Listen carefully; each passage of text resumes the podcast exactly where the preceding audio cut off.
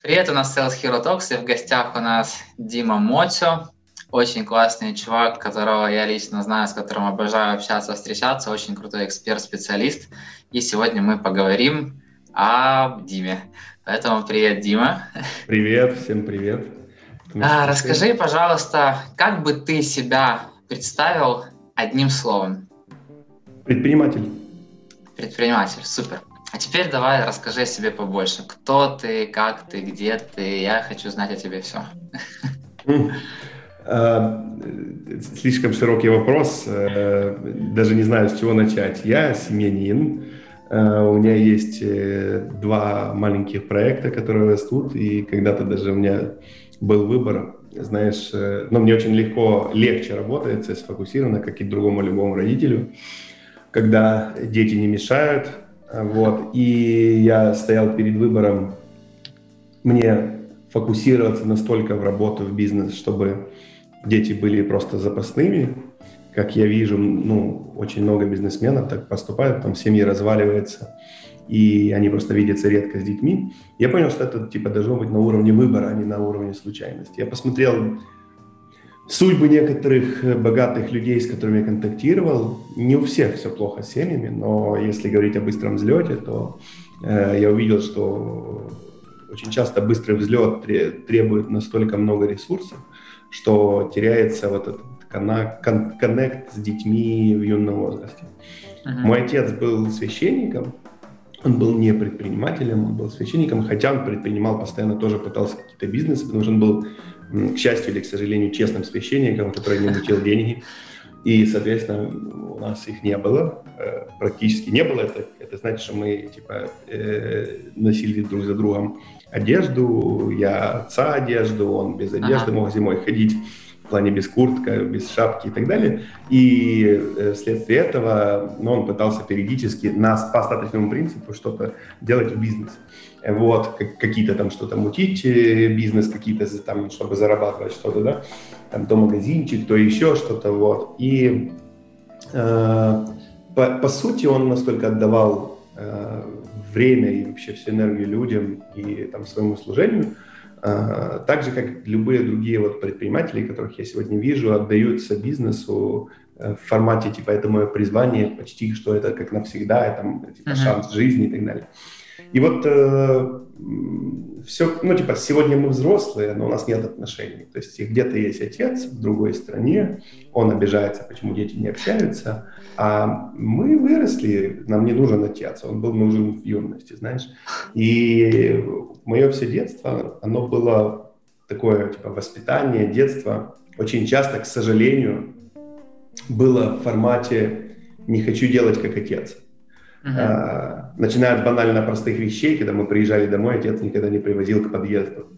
Вот, он, он э, шел на СТО, на СТО, вернее, на парковку, мы ехали вместе с ним, и потом вместе, дождь, не дождь, шли, короче, вместе с парковки. Ну, потому что ему так удобнее. Uh-huh. Я себе, например, сказал, зарубил, знаешь, как Батареев говорит, татуировку, я себе так зарубил еще uh-huh. Типа, блин, а я так не буду, я всегда буду подвозить людей куда нужно, а потом ездить по классу. И у меня очень много таких контрастов было. Не потому что мой отец самый плохой отец, а потому что, ну, типа, были какие-то сценарии в жизни, благодаря которым я учился. Вот они были, самые близкие были, это с отцом связанное.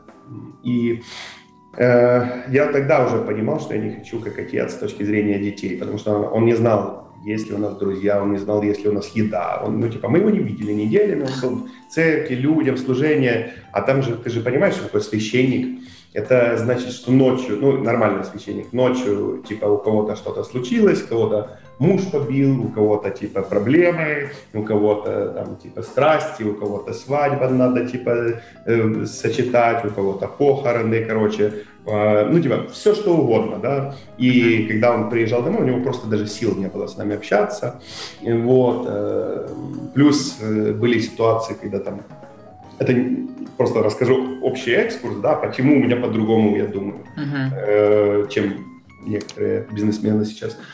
Вот, плюс, типа, одни люди, например, я знаю эту историю, пожертвовали в, тогда вот, в церковь э, деньги, продали дом и уехали в Америку. Потом у них не сложилось, они через год вернулись и потребовали деньги назад. а, на что сказали, слушайте, типа, ну, как бы все деньги уже розданы, что было правдой, да, там, потрачены и так далее, ну, и это было добровольное пожертвование, они наняли бандитов, э, бандитов это бандитов, то есть это 90-е, начало 90-х, которые вывезли моего отца в лес, и после какого-то времени, проведенного там, э, с оружием, он написал расписку вот, о том, что будет под проценты отдавать. Ему бандиты одолжили, отдали этим людям, и он бандитам. И вот э, наше детство было, периодически батю вывозили куда-то, а все остальное время он был в церкви, да. У нас пытались отжать дом, квартиру, все, типа, и так далее. И вот, э, глядя на это все, я понял, знаешь, еще в детстве, что я такого не хочу своим детям.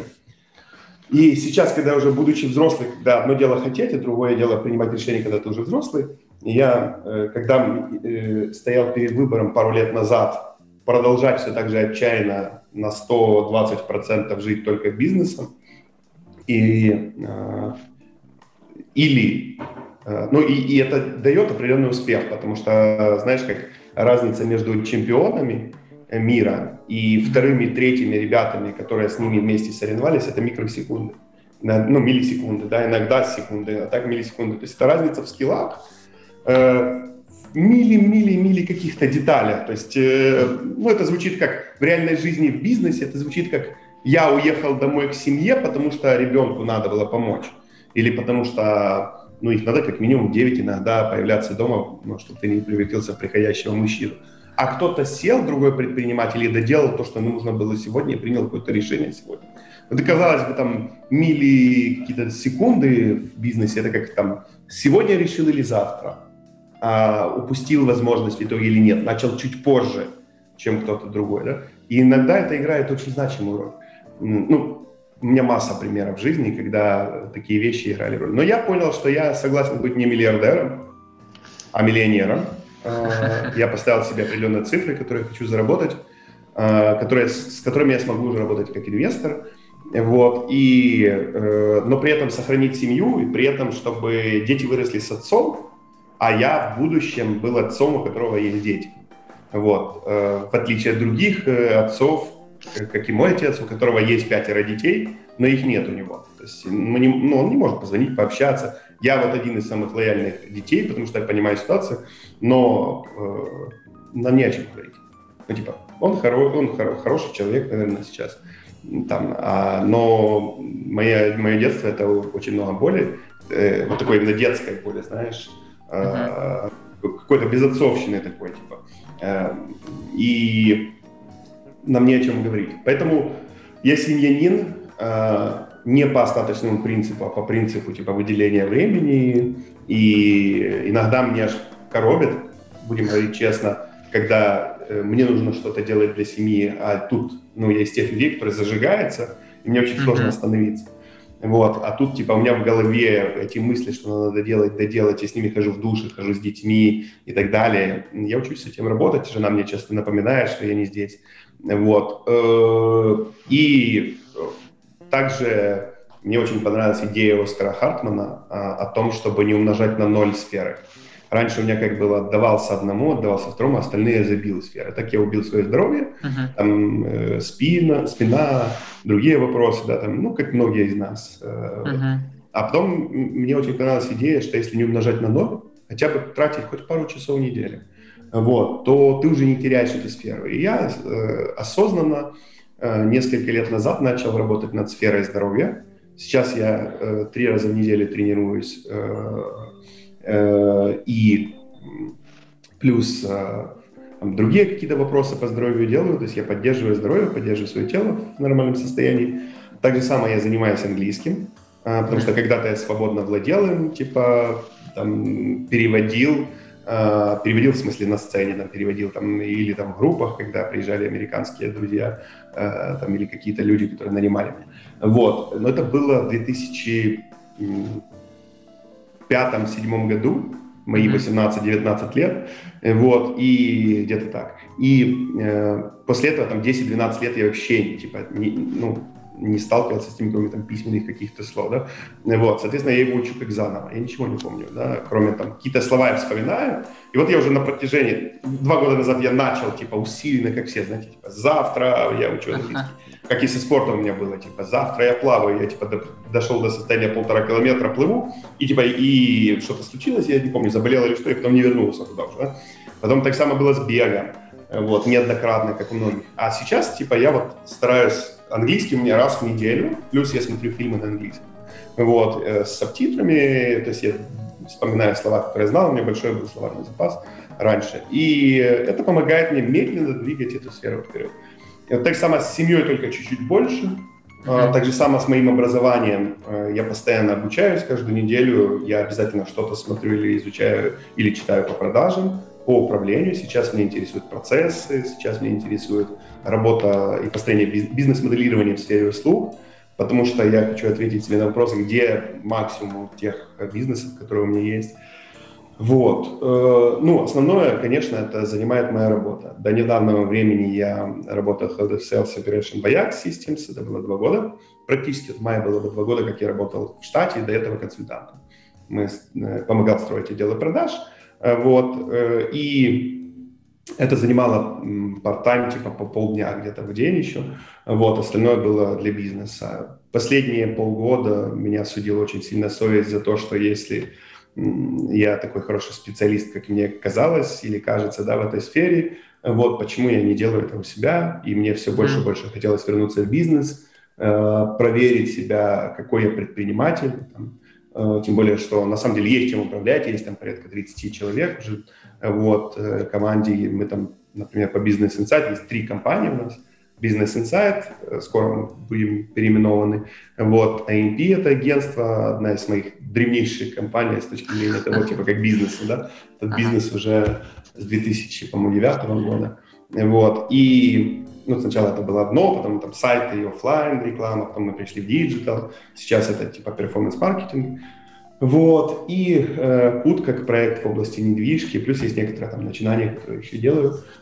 Вот, и э, ну, каждый из этих проектов нуждается в ресурсе, нуждается тем, чтобы я занимался им, но фокус на, MP есть директор, а Кут как стартап, он типа на hold е, не на холде, но такой на медленном движении, потому что он требует очень много ресурсов, но я вкладываю то сейчас, сколько могу, потому что мы уже вложили порядка 300 тысяч долларов, тебе говорил об этом, но uh-huh. сфера недвижки оказалась, типа, когда я уже начал с этим работать три года назад, я, мне казалось, что, типа, сейчас я покорю всех, типа, буду просто э, номер два, там, или, типа, как известный всем бренд в области недвижки и работы с новостройками.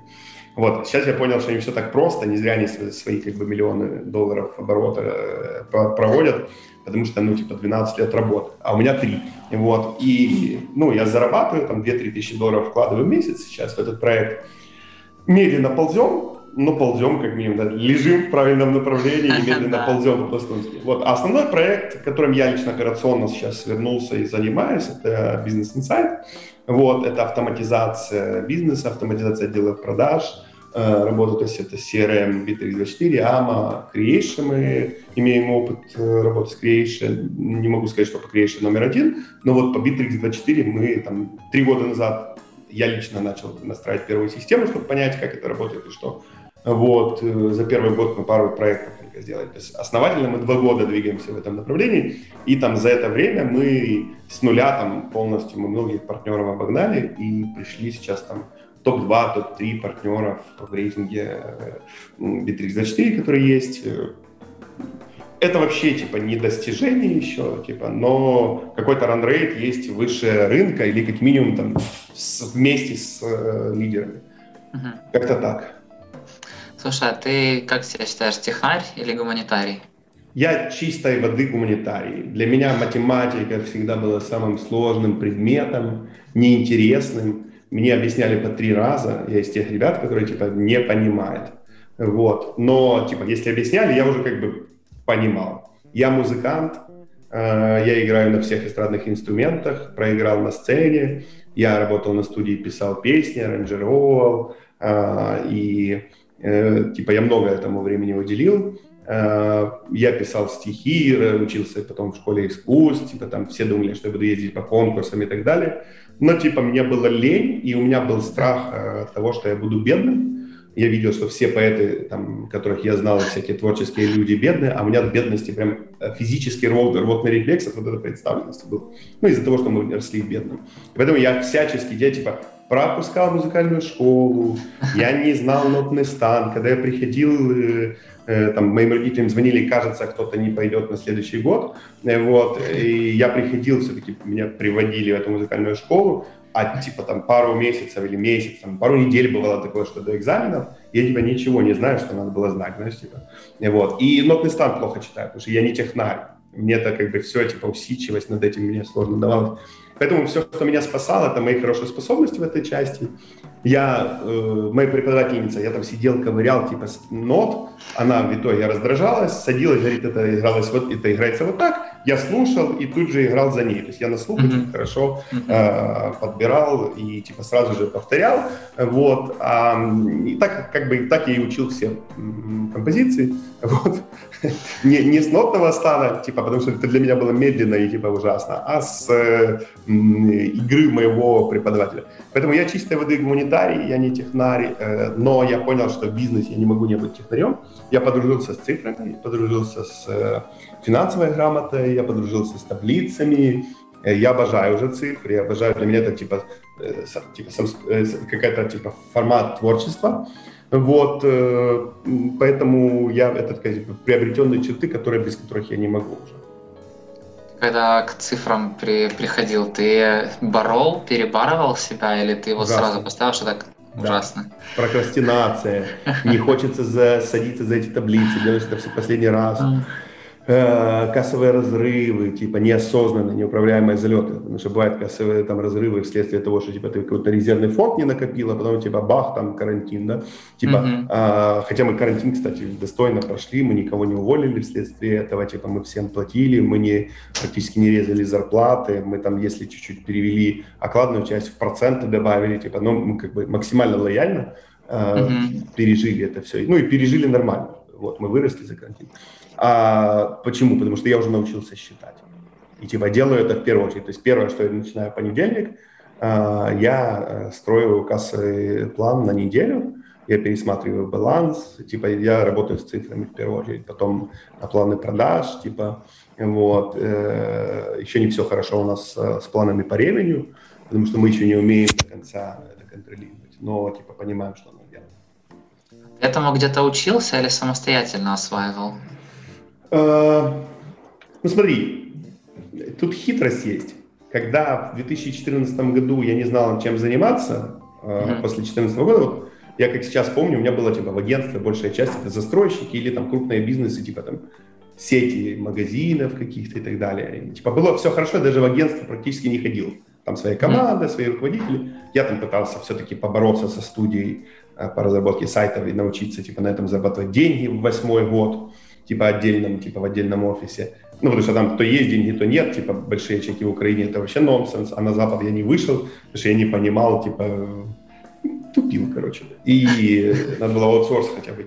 Вот, и потом такой, опа, и 14 год все это случилось, я начинаю ездить сам лично по клиентам, чтобы понять, что же будет, что делать продаю машины, плачу все это за там, типа, зарплаты всем, типа, все на холде сидят, ждут, такие, всем все хорошо, не режу зарплаты, типа, да, там начинает какие-то через время задержки. Я езжу по застройщикам, меня редим, ну, типа, ну какая, типа, какая реклама, о чем ты? Давай подождем месяц, два, три и посмотрим. Я представляю, что такое ждать месяц, два, три.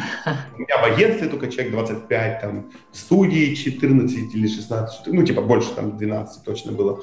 И, ну, что я помню, что было 12, а потом мы еще кого-то нанимали, вот, и всем платить зарплату. Я все, что могу, продаю, вот, плачу и все надеюсь на счастливое будущее. А мы еще там затеяли mobile, типа э, этот, продвижение типа мобильных приложений изучать, типа девочке платил зарплату, она там полгода училась, ну не было у кого учиться, она собирала по крупицам, мы что-то пытались тестить, потом там другие, типа, потом э, работали с conversion rate, типа, ну то есть такие типа R&D проекты, в которые вкладывали, и я их тоже, ну мы уже вложили, как бы экспертиза есть, теперь надо продавать, а типа мне же не хочется увольнять этих людей, потому что не было, тогда вообще не было у кого учиться нормально. И мы, э, типа, я такой бегаю, бегаю по ним и понимаю, что, типа, у меня расход на тот момент при курсе 8.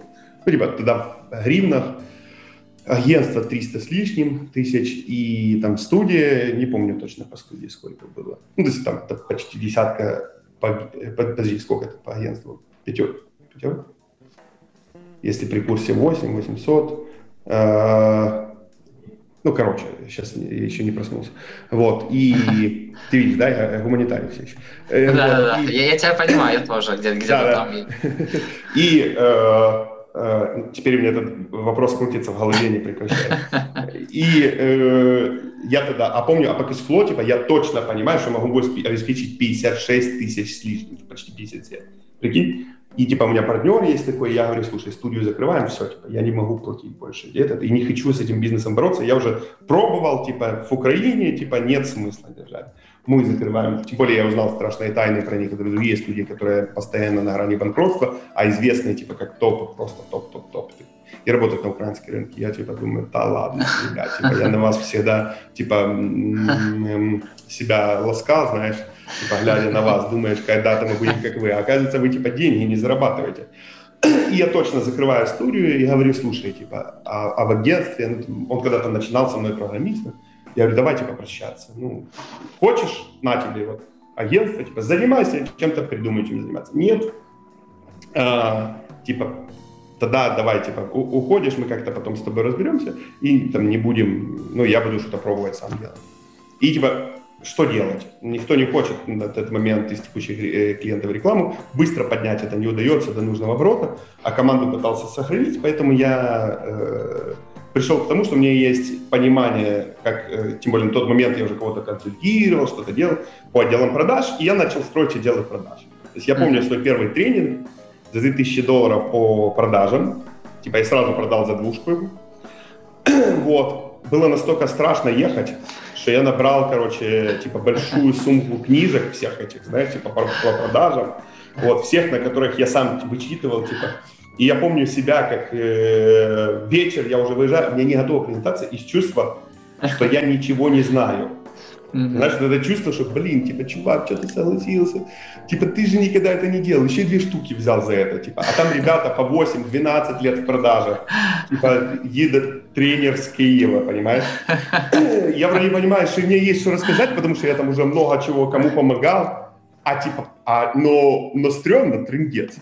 Я еду, делаю эту презентацию уже в поезде, опять вычеркиваю, опять делаю, а два дня, типа, тренер.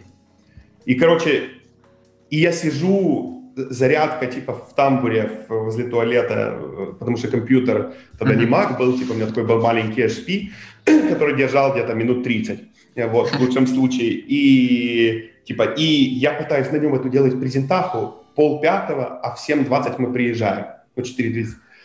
Я, короче, понимаю, что у меня есть максимум, типа, структуры и презентахи на, там, ну, там у нас программа была, типа, в 9 начала, в 11, ну, как обычно, в 11 кофе брейк, до кофе брейк. А дальше у меня есть какие-то сумбурные планы.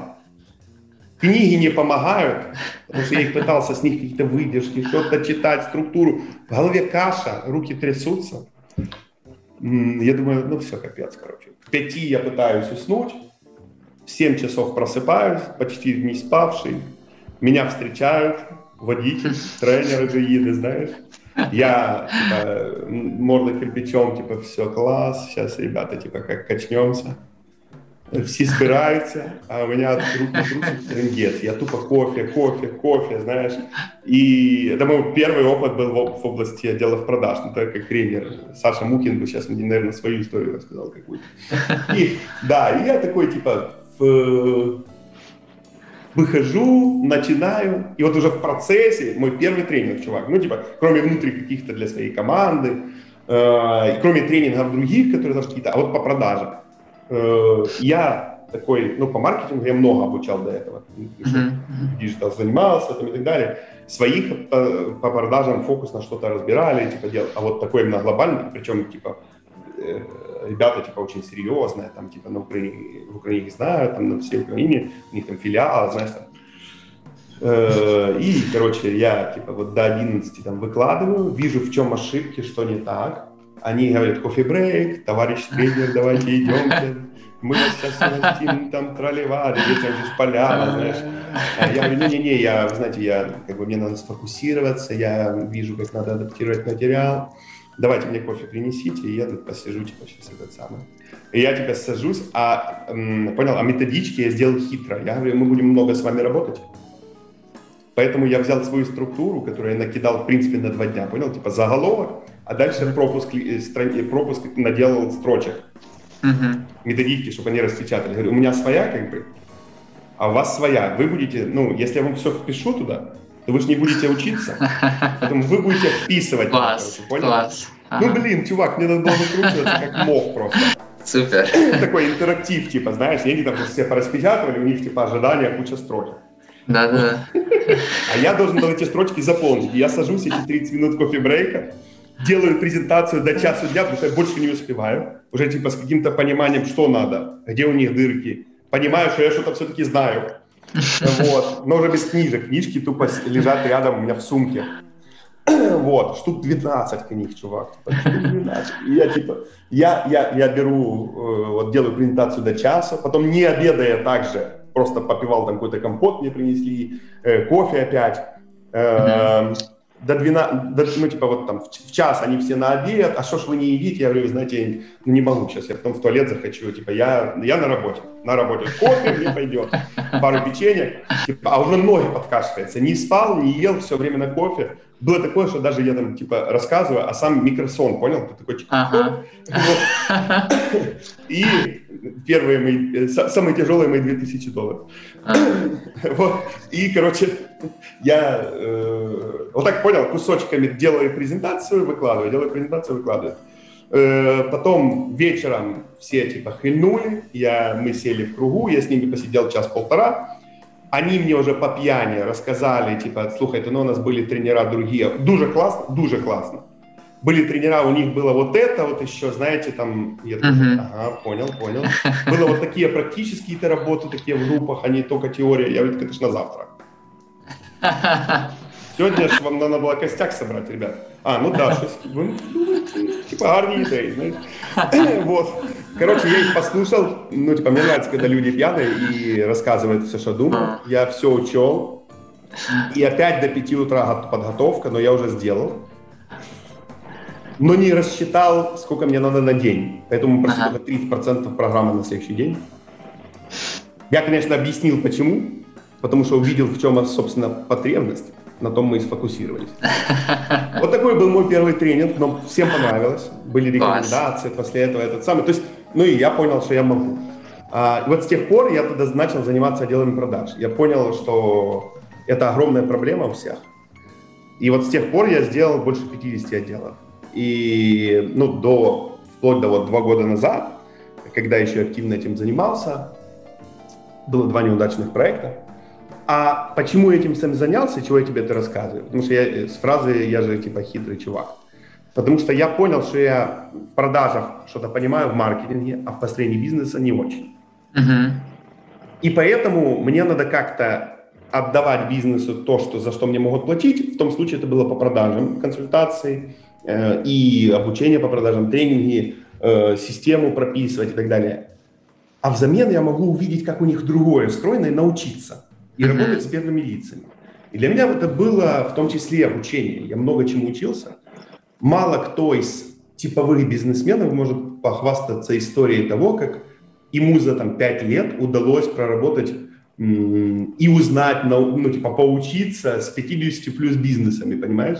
Uh-huh. Вот, глубоко разбирать собственники, слышать их идеи, понимать почему, какие у них задачи, цели, как они мыслят. И вот это была моя, э, в том числе, школа. Я ходил на MBA, ну, типа, не вышло. Я год проучился, вот, дальше мне не, за, не понравилось, не захотелось, и плюс я и болел тогда, вот, э, потому что я не понял, как, что это за образование, типа, заголовки такие, знаешь. Uh-huh. Ну, типа, я могу сказать, что у меня есть MBA, типа, вот, General MBA какой-то, да, вот, но его полностью у меня нет, а, и в целом я недоволен был этим обучением. И была еще программа Rising Stars от Google. Наверное, слышал, знаешь, для агентств. Uh-huh, uh-huh. Я был в, по-моему, первом потоке. или во втором, не помню, но там, э, тоже такая структурная, как MBA. Вот она мне дала больше э, с точки зрения заголовок и истин, типа какие должны быть там в бизнесе. Вот. А так, по большей части, заглядывание в чужой бизнес и примеры, типа, ага, эти ведут так, эти ведут так, это делает так, в таких случаях так. И, типа, это у меня, у меня есть заметки, типа, я предприниматель, я менеджер, я мои идеи, я там э, такой, я продажник, типа, я в них все пишу, включая, если смотрю какие-то видео, э, какие-то себе инструкции. Вряд ли я когда-то их просмотрю снова, но, типа, когда я их пишу, я структурирую знания. Вот так я учусь. На самом деле очень классно ты учишься. Ну, для меня это даже такой лайфхак, потому что у меня, знаешь, тоже есть некоторые моменты, которые я хочу понять. Я думаю, как бы мне и, и обучиться, и заработать вместе. И вот сейчас у меня как бы все, все стало на свои места. Слушай, ну ты, в принципе, начинал с маркетинга, да, вот, и сейчас как-то получается, что, ну, большинство, ну как, нет, меньшинство уже начинает понимать все-таки, что маркетинг и продажи это как бы связанные и неразлучные друзья, а многие все еще до сих пор воюют. У тебя это вообще как сейчас и как ты к этому пришел? В голове или в бизнесе? Давай и так, и так. Давай разделим. Понял. В голове и в бизнесе. Пришел как? Типичная для любого агентства ситуация, что мы делаем, делаем, а наши заявки просто не обрабатывают. Помню Олега с автопроката, у него был автопрокат, в то время, когда по SEO можно было по группе ключевых слов выводить в топ, знаешь, вот, а все остальное типа нет. И мы были автопрокат Киев в топ-3, mm-hmm. вот, и по определенным брендам тачек, которые у него были, как раз мы были в топ-3, вот, и все было прекрасно. И настолько прекрасно, что Олег мог, в принципе, не отвечать на звонки, и перезванивать на заявки где-то через 3-4 дня. А в автопрокате, просто заметьте, человеку нужна тачка на завтра, и говорить, слушайте, пацаны, ну, блин, ну это ж не работа. Ну, типа, что ваша SEO? Я звоню по этим заявкам, им всем уже не надо. И тогда мы, типа, начали искать, э, типа, сначала call tracking, и мы начали смотреть там, как это что работает, э, как наши клиенты на это реагируют, и поняли, что огромные дырки в продажах. И вот после этого я понял, что это неразрывный процесс, и надо с этим работать. И мы начали как-то помогать клиентам еще, на то, ну, как бы как агентство, слушать звонки, давать обратные связи, пытаться структурировать. Ты будешь смеяться, и типа, вот какой я удачливый бизнесмен просто был.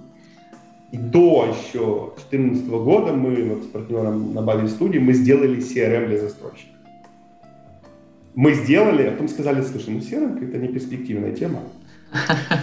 Вот сайты и маркетинг – другое дело. Мы два года сопровождали, и некоторые застройщики на ней как бы с ней работали. Ну, и это было вызвано почему? Нам надо было как-то контролировать это все. Uh-huh. Вот, это начало вот 2000-х э, годов.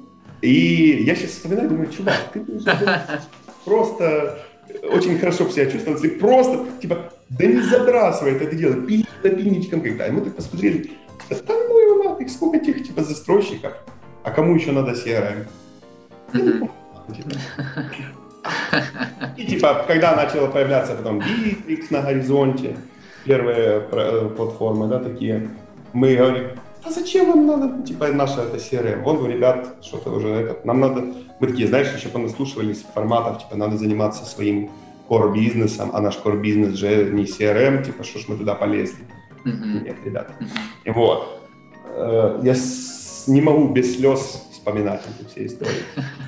Вот. Я, я прям вижу, как у тебя текут слезы ручьем, и ты говоришь. Да, да, да, да. Я, я мало плачу, я в себя плачу. В себя, то есть с той стороны. Да, да.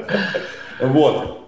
И э, потом, ну, особенно, когда я начал работать со стороны отдела продаж, типичный, типичная проблема на этапе аудита отдела продаж, мы же аудировали всегда и отдел продаж, и отделы опрашивали, которые взаимодействуют с отделом продаж. Потому что одна из проблем – это бизнес-процессы, э, ну, коммуникационные бизнес-процессы, вертикальные, горизонтальные, вертикальные смежных отделов, и, и, да, там, а горизонтальные сверху вниз, э, наоборот, вертикальные сверху вниз и горизонтальные смежных отделов. И мы когда общались с маркетингом, как смежные отделы, типовая ситуация, когда мы общаемся с продажниками, руководителем отдела продаж, например, говорит, типа, маркетологи у нас дно. Но вы пообщаетесь сами, вы, вы, вы поймете, они это дно, Дима, это дно. Общаемся с маркетологами, они говорят, чувак, типа, продажи, слава богу, познание, это дно, надо всех оттуда Просто. Они вообще не ценят нашу работу. Продажники говорят, лиды – говно, нам лиды холодную наработать. Но мы же не на это шли. А маркетологи говорят, да они не хотят даже наши лиды обрабатывать. Говорят, лиды – говно. А мы зачем им стараемся делаем лиды? И когда, ну, знаешь, самое интересное, что когда я всегда маркетологам предлагал бонусную систему в формате процента от продаж, uh-huh. или хоть какую-то зависимость, они говорили, вы что? А мы при чем? Будем за этих долбоэтих отвечать, да, типа, что они трубки не берут, или не звонят, или плохо продают? Занимайтесь своей работой. И вот э, оно настолько неразрывно связано, что люди игнорируют эту связь очень часто. А игнорируют очень часто, потому что разная структура подчинения. Продажа зачастую подчиняется одним, а маркетинг другим людям. Да? В продажах есть коммерческий, а маркетинг за, там, гендиректору или там, если это небольшая группа, или там собственный э, сотрудник, э, собственный руководитель есть. Вот. Э, я считаю, что на этот вопрос хорошо может ответить история реформации, которая хорошо описана в нейрома... книге, по-моему, нейромаркетинг действий, или mm-hmm. как-то так, американского писателя, не помню уже точно. История как э, преобразование из маркетинга на тот момент, из глашатаев э, на улице и организация там, феминистских движений и так далее, как, какими были раньше пиар-агентства, uh-huh. в вывески, в блоки, в газетах, в журналах. Наверное, читал ты эту историю, как однажды там, вечером вот этом Короче, был чувак, который фактически владел в Англии, э, по-моему, в Англии, монополией на пиар всей этой истории, ну, на тот рекламный, на рекламный бизнес в э, тех времен, да, в понимании mm-hmm. тех времен. И он построил просто карьеру, он был очень богатым чуваком, и вот к его э, там, м- слуге, или как это называется, парень, который возле двери снизу встречает, постучался человек и передал записку. В записке было написано «Дайте мне 5 минут, и я вам расскажу, что такое реклама. Чувак, который сделал карьеру на этом, офигел. Типа, в смысле? Но ему настолько было любопытно, что он попросил его пригласить наверх. Это был парень, который, ну, уже там отслужил полицейским, вышел на пенсию. А, и фраза, которую он сказал, послужила началом на тот момент новой, нового витка вообще в маркетинге. И я считаю, что после этого маркетинг инструментарно изменился. Мы больше поняли с точки зрения психологии поведения людей, как психологии и со социума, да, как социологии. Вот, инструментарно изменился, но идеологически не изменился, и это будет ответ на твой вопрос. Э, он сказал одну фразу. А, реклама – это искусство продажи посредством печатного текста. И сегодня изменился инструмент. Тогда они типа сели, долго еще дискутировали, и тот чувак взял этого бывшего полицейского к себе на работу, и фактически он изменил этот бывший полицейский в команде уже с этим э, рекламщиком, изменил. Для них это было, понимаешь, шок, типа, блин, так это же просто продажи. Только писать надо, как продаешь. И изменились вывески, изменились тексты в газетах и так далее. То есть они начали продавать через это. Uh-huh. Это, это типа все изменило, изменило новый виток рекламного бизнеса. И самое интересное, что сейчас новые витки равно новые технологии, да? Но ничего ж не изменилось. Мы посредством YouTube роликов, э, аудио каких-то коммуникаций, э, там, любых других, там, начиная от баннерной рекламы, текстовых, мы просто пытаемся воссоздать вот этот тот самый процесс продажи на массе или индивидуально, в зависимости от инструмента, который должен произойти в жизни только через э, э, инструменты рекламы. Да? Поэтому, типа, может ли маркетинг и продажи быть вообще разной историей? Нет, это та же часть продаж. Просто Иногда она начинается с маркетинговой коммуникации и должна продолжаться в отделе продаж. Иногда она начинается в отделе продаж, а должна потом укрепляться в взаимоотношениях посредством коммуникации, да, уже через инструменты маркетинга. Ну, типа, как это может быть вообще разные истории, непонятно. Поэтому вот длинный ответ на твой вопрос. Ну а маркетинг без продаж, в принципе, может быть? Продавать без продаж? Ну так вот в классическом понимании слова маркетинг без продаж. Конечно, э, в классическом понимании есть много сфер, где э, клиентов можно пересчитать на там, пальцы в рук всех участников директор, ну, типа стола директоров. Сферы для крупного B2B, в агропромышленности, в, там, например, вентиляции дорогие, профессиональные, да, там, э, для животных, другие. То есть очень много сфер, где сам по себе маркетинг в привычном понимании бессмысленный.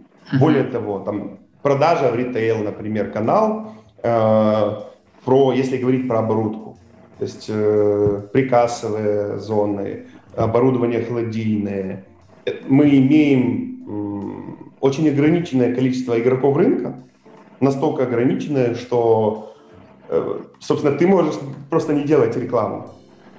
Ты можешь рекламой укрепить какой-то взгляд на тебе, да, типа, но это даже не будет ключевым э, с точки зрения принятия решения. Ключевым будет тендер ценовой и, к сожалению, зачастую откат, которые еще все еще ждут ну, люди, которые отвечают за закупки.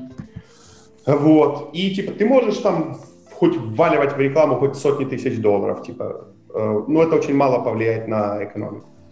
Может ли это быть в нашей среде? Ну вот в этой, в такой части, да ты считаешь, вот текстовая продажа, она вот должна быть прямой и понятной, типа, ребята, продаю двухкомнатную квартиру, покупайте.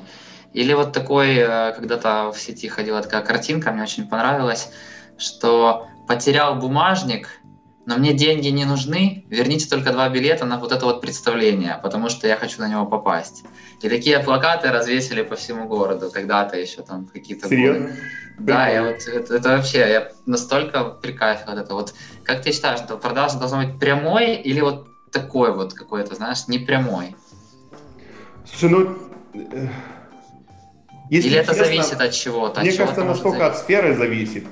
Угу. Настолько от сферы зависит, э, потому что, смотри, я своих учу ребят так. Сначала у нас везде должна быть квалификация. В любом бизнесе ты должен квалифицировать. Квалифицировать мы должны следующие вещи. Мы должны квалифицировать бизнес с точки зрения того, надо нам интересен нам этот бизнес или нет, он в нашу ЦА входит или нет. Типа.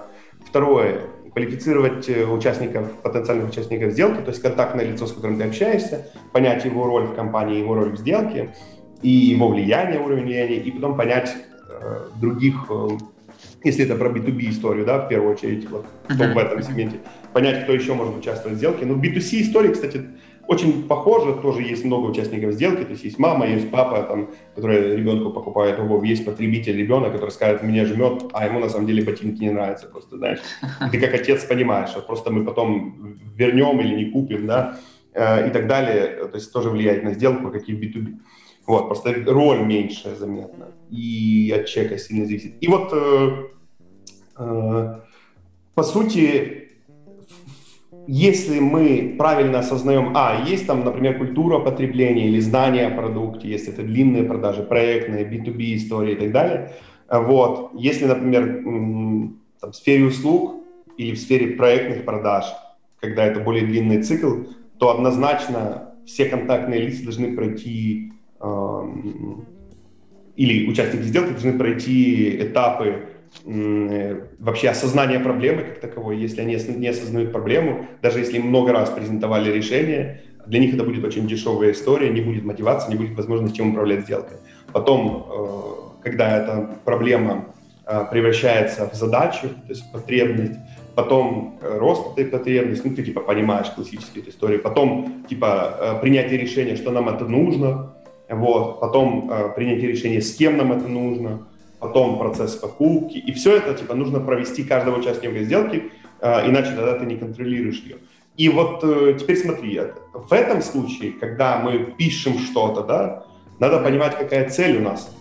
Если сейчас человек находится на уровне э, когда он не осознает проблемы, например, там, как у меня в бизнесе, в CRM или там, в маркетинге, если они не осознают реально проблемы, какие могут быть в бизнесе, если это не сделать, а просто по хайпу, типа, или там ради любопытства пытается узнать, что это и как, зачем, ну, либо просто там руководитель компании решил быть хорошим предпринимателем или бизнесменом, а у всех есть CRM, и ему тоже надо, да, и то есть то мотивации нет, ценности нет, бесполезно показывать решение, потому что, ну, потом они не будут довольны, а, не будут его использовать, и это будет дешево.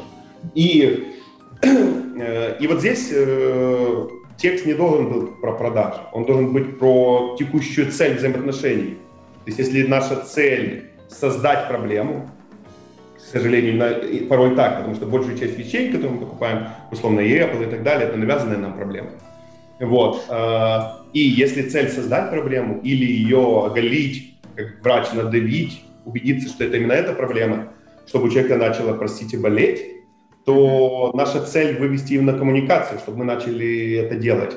И тогда какая продажа? Ты пишешь э, человеку, он хочет даже купить, ему так кажется, а тебе нужно уходить от этого, э, придумать любой способ, превратить там консультационную продажу, чтобы вы начали общаться, и у тебя был шанс.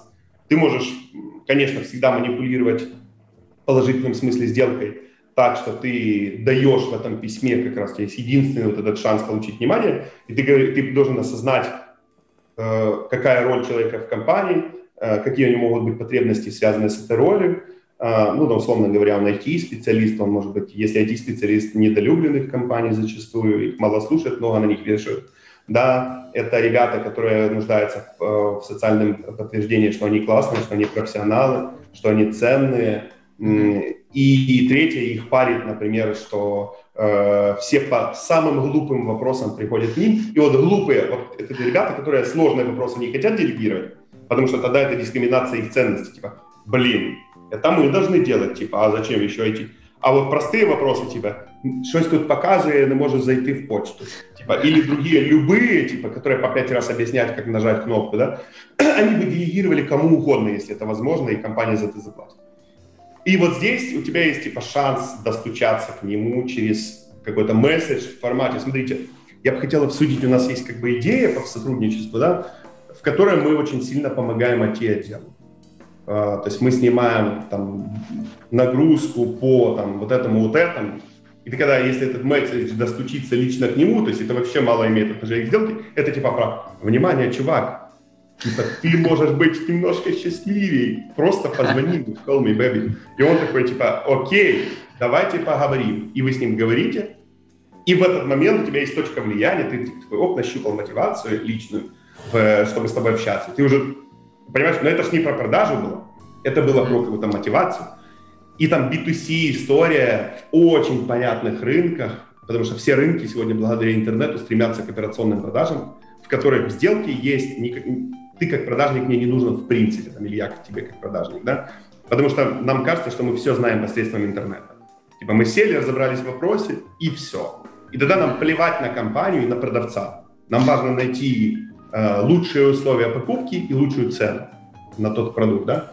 И вот здесь там условия покупки – это срок, это э, взаимоотношения, там, с, контакты с э, компанией, типа, продавец, э, сервисный отдел, логистика и так далее. То есть пьяный доставщик может изменить э, всю сделку, да, при даже лучшей цене. Нагрубивший или без внимания менеджер может при лучшей цене вызвать подозрения и так далее. И вот, э, вот это условие покупки, да, или отсутствие товара сегодня, а мне надо улетать, это удобство покупки. Вот, э, там, а он, они могут завтра э, доставить. И вот э, и цена – это все, чем оперируют сегодняшние все продажи. И чем меньше чек B2C, особенно истории, тем больше это похоже на операционные продажи. И вот тогда есть рынки, в которых настолько все прозрачно и понятно, что делать из этой истории консультационную продажу просто бессмысленно. То есть типа повышать конверсию посредством вот таких уловок, как B2B, как я тебе сейчас говорил, да, что типа, а давай мы поменяем твою культуру потребления. Я знаю, что вы любите такой кофе, а попробуйте с сахаром, Юрий. Вот, да, типа, вы попробуйте наш кофе, а мы настолько уже развиты в культуре кофе, что типа, чувак, чем ты можешь меня удивить? Ну, типа, чем кофе с молочком из новуса? типа, ну давай, удиви меня, друг. Но я не попрусь типа к нему, понял? Там через даже, сегодня это иногда через два дома уже не пойду в другую кофейню, возьму там рядом. Вот. И если там достаточно хороший кофе с точки зрения уровня нормы, и э, тогда мой месседж про, по, по продаже, да, он должен быть максимально простым. И здесь имеет значение э, типа лавмарк как таковой, то есть взаимоотношения с брендом, потому что мы не готовы, мы готовы поддержать бренд из-за того, что к нам хорошо относится, мы его любим, и пройти эти два дома, но не ради кофе уже. Uh-huh. Типа простая маленькая продажа, а ради бренда, ради людей, которые там работают, что они к нам относятся. И это очень чувствительная история. Один раз, типа, неправильный взгляд, и ты такой, типа, там, и он человек даже не понял это, да, что он тебе сказал что-то не то. И ты уже не готов туда идти. Ты говоришь, типа, мне предали, до свидос, я их проучу. Вот во время карантина, знаешь, э, типа, я помню сколько таких историй, и ты, наверное, сам встретишь, когда сам помнишь такие, ходишь в ресторан, постоянно, да, какой-то, до карантина, начался карантин, они в запаре, они нервные, они психованные, ты им звонишь, типа, что-то заказать, они психованные, плохо себе, ты, ты такой думаешь, да что я думаю еще у вас покупать? Типа, недавно было э, в Желтое море, мы звоним в Желтое море, а они говорят, у нас нет лосося. Мы говорим, ну хорошо, что делаете? Да ничего не делать, типа, берите.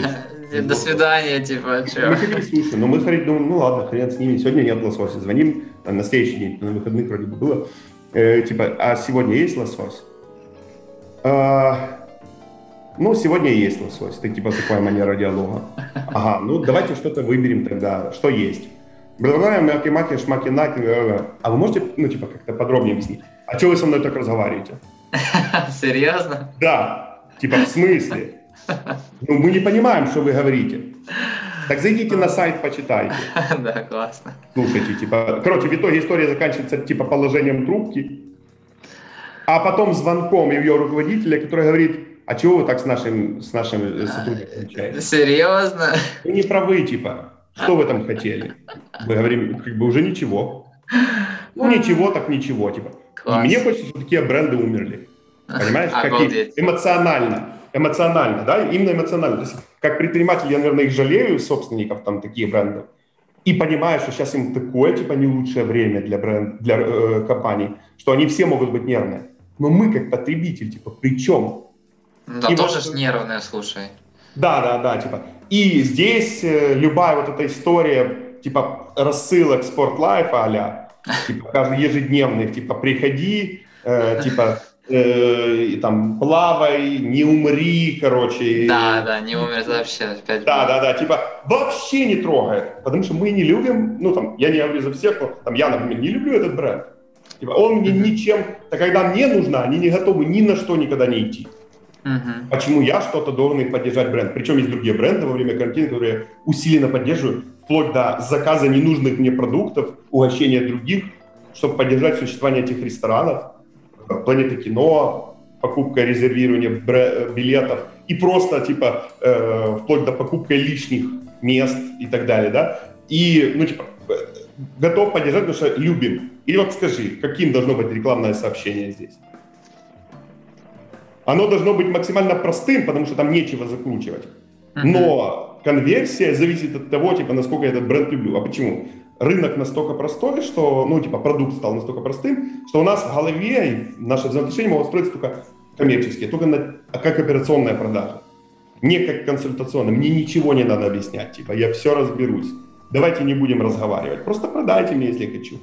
Или не продайте, да? Вот, как бы все. Я, ты, ты мне напомнил вот этим рассказом историю, когда я как-то на радиорынок пришел, и мне нужна была мышка. Кстати, до сих пор у меня Logitech. Я просто вот прихожу в любой, вот, вот там, это я, я был рано утром, вот, в первый открытый магазин, захожу, говорю, мышки есть? Да, вот, показал. Я говорю, окей, mm-hmm. ну, смотрю, там, коробку. Говорю, дайте мне вот эту. Он такой, хорошо, чек выписывает. Я говорю, слушайте, а можете мне там ее открыть, распечатать, показать, что она работает?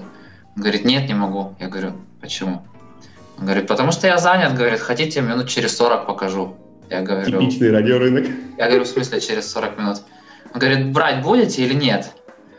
Ну, понимаешь? Да, да, да, да, И тут, когда у меня типа выбор без выбора, потому что все остальное закрыто, а мне нужна мышка. Я говорю, ну окей, ну фирму, знаешь, единственное, что да, что я бренд знаю. Если бы я бренд не знал, то я сказал, идите вы. До свидания. Ну вот в этом, в этих историях я вспоминаю всегда моего отца.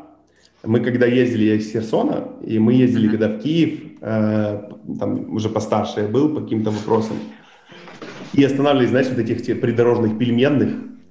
Там вот эти, типа, как раз женщины из Советского Союза еще торгуют. Угу. Это всегда история про, типа, брать будете, или, типа, всегда история про 15 минут ожидания, пока нас с кем-то потрындит. Она очень занята.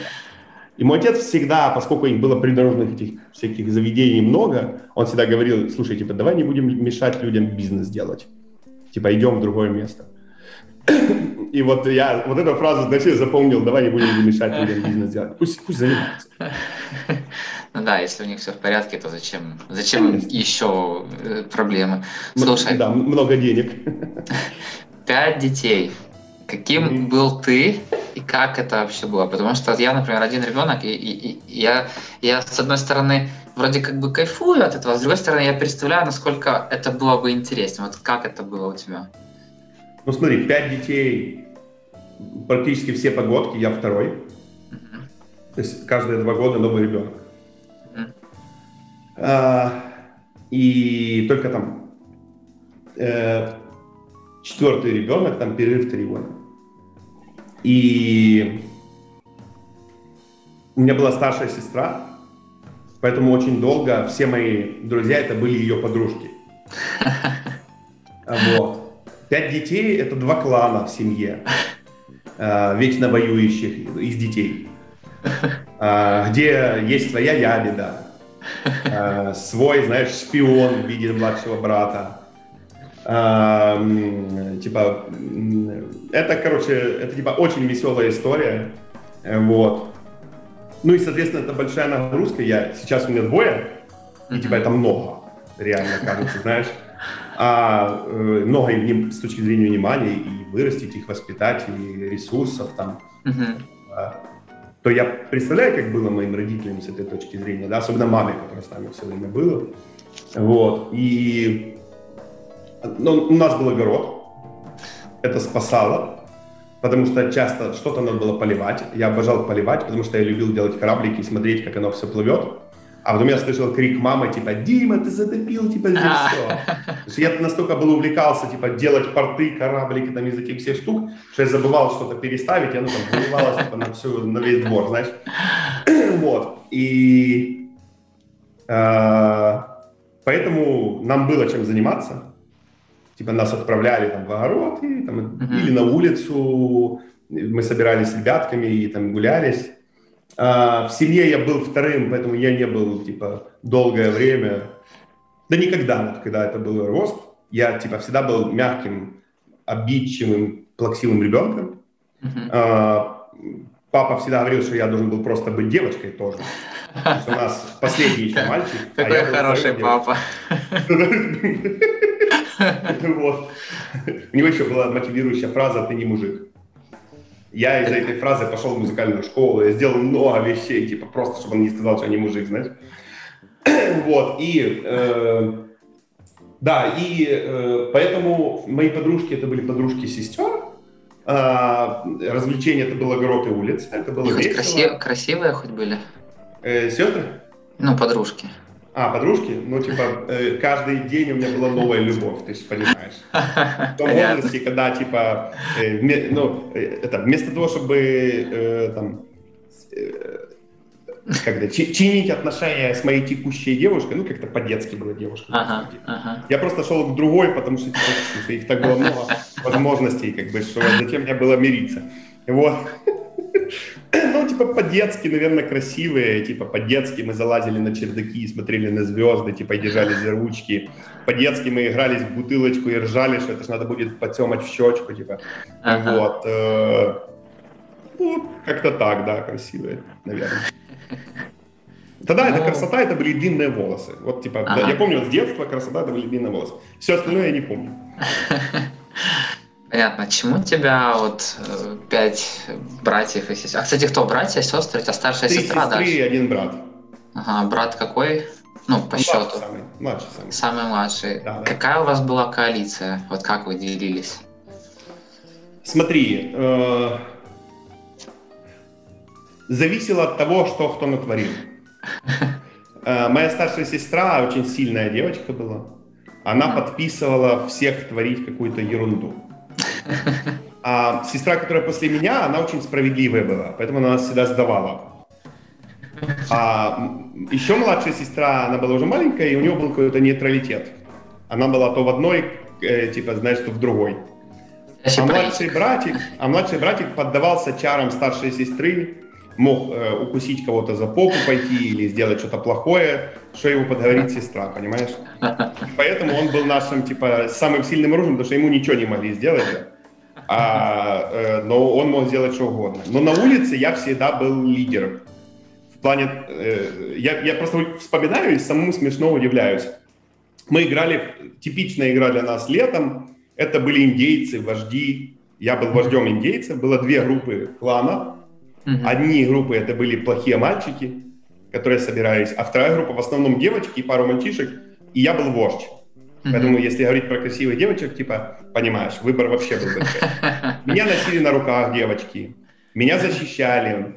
Ради меня один раз пробили лопаткой голову другому, другому ребенку, э, закидали камнями, э, с, с, типа посадили в яму с пауками э, парнишку одного, типа с другого клана. То есть ради меня могли делать что угодно тогда. И как бы, потому что я же был вождь. Слушай, а, Дима, вот. странно, что ты не стал все-таки музыкантом каким-то. Вот, вот странно. Вот.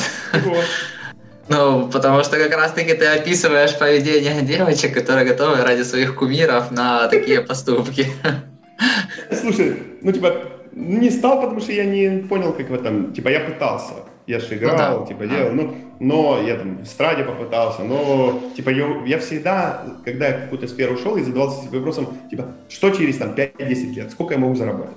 Uh-huh, uh-huh. Когда я понимал в банке, например, я работал в банковской сфере, и в э, Укрпромбанке я дошел за полтора года до там, свои 19 или 20 лет до руководителя автокредитования. То есть были э, председатель правления, зам пред, предправления, потом там бизнес физлица, там э, юридические лица, да, и так далее. И вот э, дальше был руководитель, то есть вот правление, да, банка, начальник департамента вот этого, и дальше уже группы по продуктам. Я был в группе э, по кредитованию э, физлиц, э, отвечал за автокредитование. Недолго, по одной простой причине. Я быстро узнал, кто сколько зарабатывает. И э, это уже в Киеве здесь было. Я когда увидел, что человек, моя начальница непосредственно зарабатывала 1200 долларов, отдав 20 лет жизни, а я зарабатывал 550, и мне обещали через полгода сделать 700. А за квартиру я платил 350. Вот. И типа мне тупо на жизни хавку, особенно молодому парню, знаешь, тупо не хватало. Я выбирал кредитки, пытался что-то еще мутить. А я хотел быть музыкантом. А mm-hmm. меня вообще не пускали на какие-то тренировки или еще что-то, потому что, ну, типа, такая атмосфера была, типа, все сидят, работают. Куда mm-hmm. ты пошел? А сидят, работают до 9, до 10 на выходных. Если ты выходишь раньше, мат там гнули, типа тебя так гнули очень быстро. Вот. Э, такая атмосфера была. Типа, там, руководитель могла сказать, типа, а тебе что, мало работать? Так на. Да, да, да, класс. И все, и ты такой, а, понятно. А ничего, что в 6 часов закончился 5, да, 30, по-моему, рабочий график. Типа рабочий день, как бы никого это не волновало, но ты же типа в руководстве банка уже работаешь, да? И поэтому я быстро слился, перед Новым годом должен был быть Снегурочкой на корпоративе.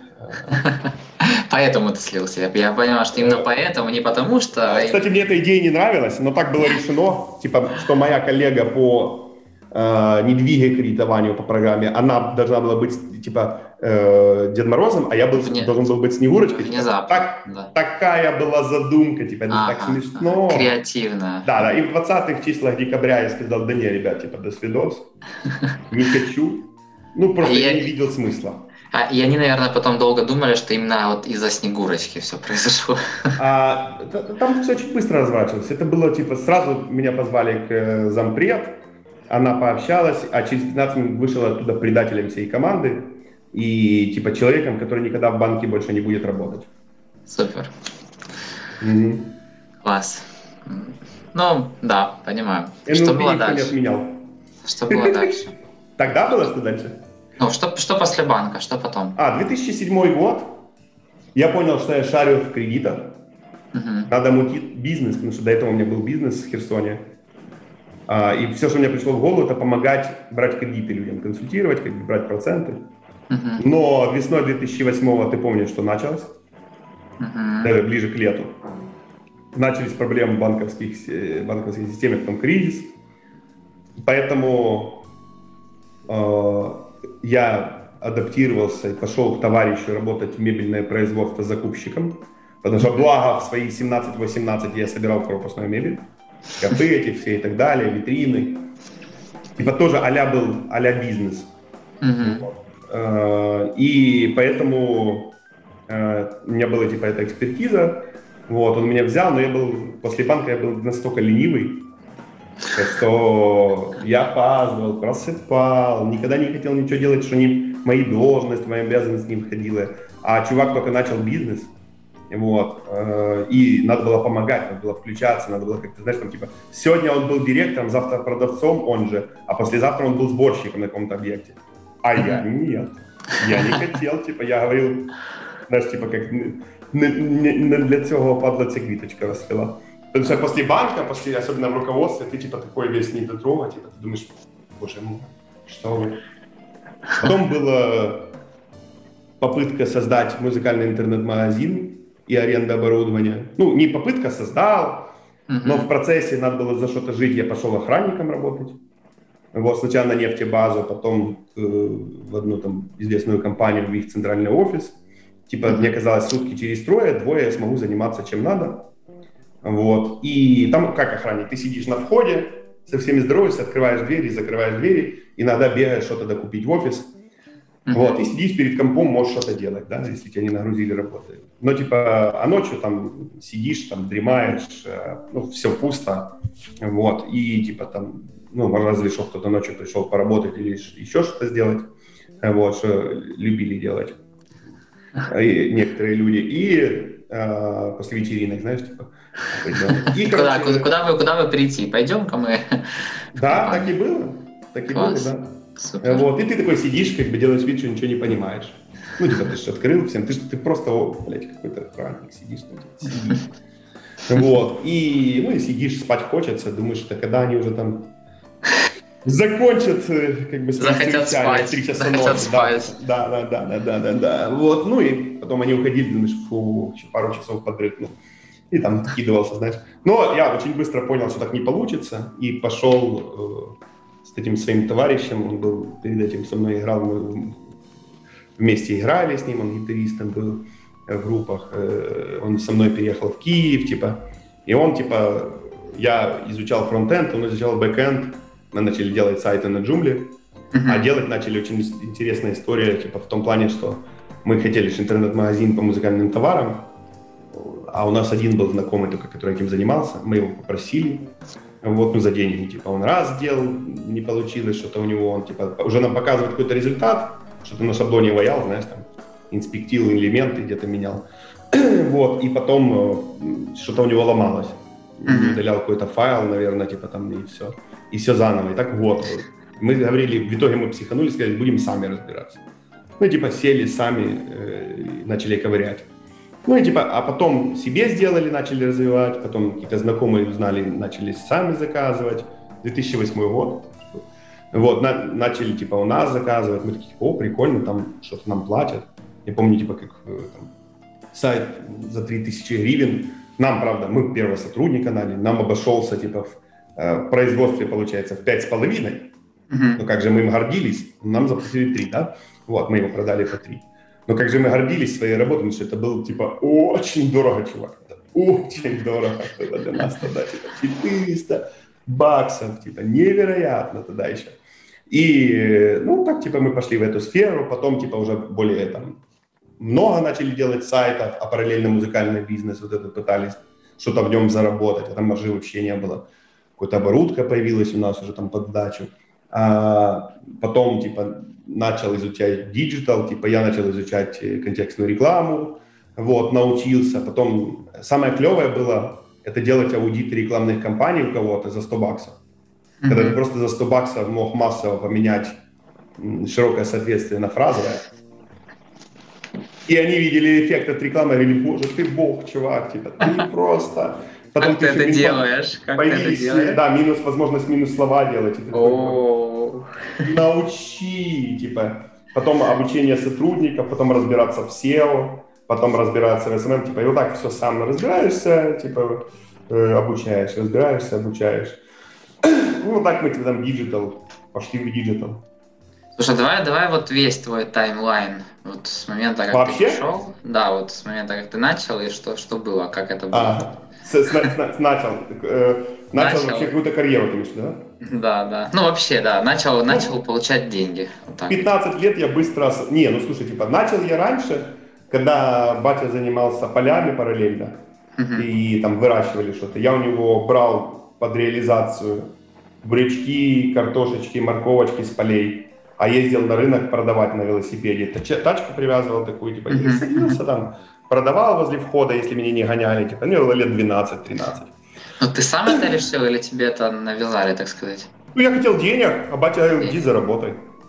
Круто. На тебе, я могу все, Правильно. что я могу дать, это типа, вот, можешь у меня купить товар. Угу. И я типа шел, э, ехал, зарабатывал какие-то свои первые деньги на велике, там, еще по драма я не мог на, на Украину залезть вот, э, ездил. И э, следующее это было э, уже 15 лет я в колледж после 9 класса пошел. И была ситуация, когда я пришел к отцу, платное обучение было, компьютерные сети, системы программирования. Mm-hmm. Вот. Так вышло, что я туда поступил, нечаянно, короче. вот. Ну, там, типа, среди трех возможных вариантов. Экономиста там и все остальное, знаешь. И а, у бати не было денег, он сказал, ну нет денег мне платить за учение, не приходи ко мне. Я такой, ага, ну, интересно. Я перестал ходить на учебу, потому что мне было стыдно. Все спрашивали учителя, типа, там за оплату тебе передают, я оплату. И надо было что-то мутиться. И я, типа, начал э, искать работу. Сначала э, это, я не помню порядок уже точно, но где-то в этот период было следующее. Я у своего знакомого пом- помогал ему развозить салаты корейские, вот эти по магазинам, он был как этим торговым. Ему надо было грузить, помогать, развозить там и так далее. И он мне там платил часть денег. И потому что он отвечал за юг, за юг Украины. Машины у меня не было, поэтому я ездил с ним, например, да, там просто он типа брал один магазин, я другой ящик, и пошли типа подъехали. Вот. Второе, э, потом как было, типа, что мы, мой отец типа делал магазины мобильной связи тогда, и джинсы там магазины продавать пытался на рынке, такое. И вот у меня был первый опыт, что такое корпусная мебель, потому что денег у него сильно много не было, и он говорит, Дима, типа, вот смотри, есть вот такая тема, можно вот там ДСП взять, распилить там этот, давай сделаем, короче, сделай, я тебе дам денег. О, нормально. Типа я сделал. Я не помню, типа, что это было. Ну, такое что-то семейное по деньгам, понимаешь, да, типа мы же тебя кормим. вот, но я, типа, получил опыт и попросил у отца брать инструмент. И я пошел по рынку спрашивать, кому нужны стеллажи, шкафчики, потом кому нужно домой на квартиру. И было так, что днем я, если, потом, когда трошки уже деньги были, я учился, Uh-huh. Потом после обеда ездил, развозил салаты. Э, потом мог там отдохнуть часок. И ночью я шел собирать мебель. Днем мог заехать, забрать где-то там. Вот, э, ДСП, все такое, накупить все, а вечером типа собирать. Э, я помню там на рынке, как сейчас, 3 часа ночи. Честно говоря, страшно. Ну что, ну, это Херсон, типа рынок какой-то возле поля заброшенная штука. Ну не заброшенный рынок, но в 3 часа ночи ощущается как забытая Богом. Какие-то вои собак, 3 часа ночи, пасмурно, типа темно, и ты Луна одиноко... выглядывает из-за облаков. Да, да, и ты одиноко собираешь, знаешь, только, только у тебя раздается дрели, шуруповерта не было, дрелью, э, и сверлили ага. и закручивал. Типа, и тишина такая мертвая, спать хочется, А потом я понял, что типа мне мало, и пошел еще в охранники. В охранники в магазин продуктовый. Думаю, знаешь как, но начну с первого. Думаю, mm-hmm. знаешь, я так сделаю. Я все буду делать днем, а ночью я там буду сидеть на стулке и спать. Ну, там же сутки, там трое через трое должно было быть. И я пошел туда.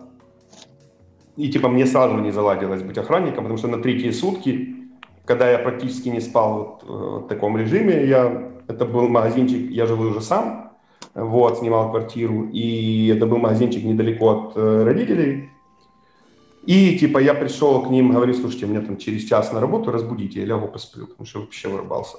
И проснулся утром. Типа они не смогли меня разбудить, я ничего не помнил, мне было стыдно, я этот магазин больше обходил, но охранником я туда не вернулся.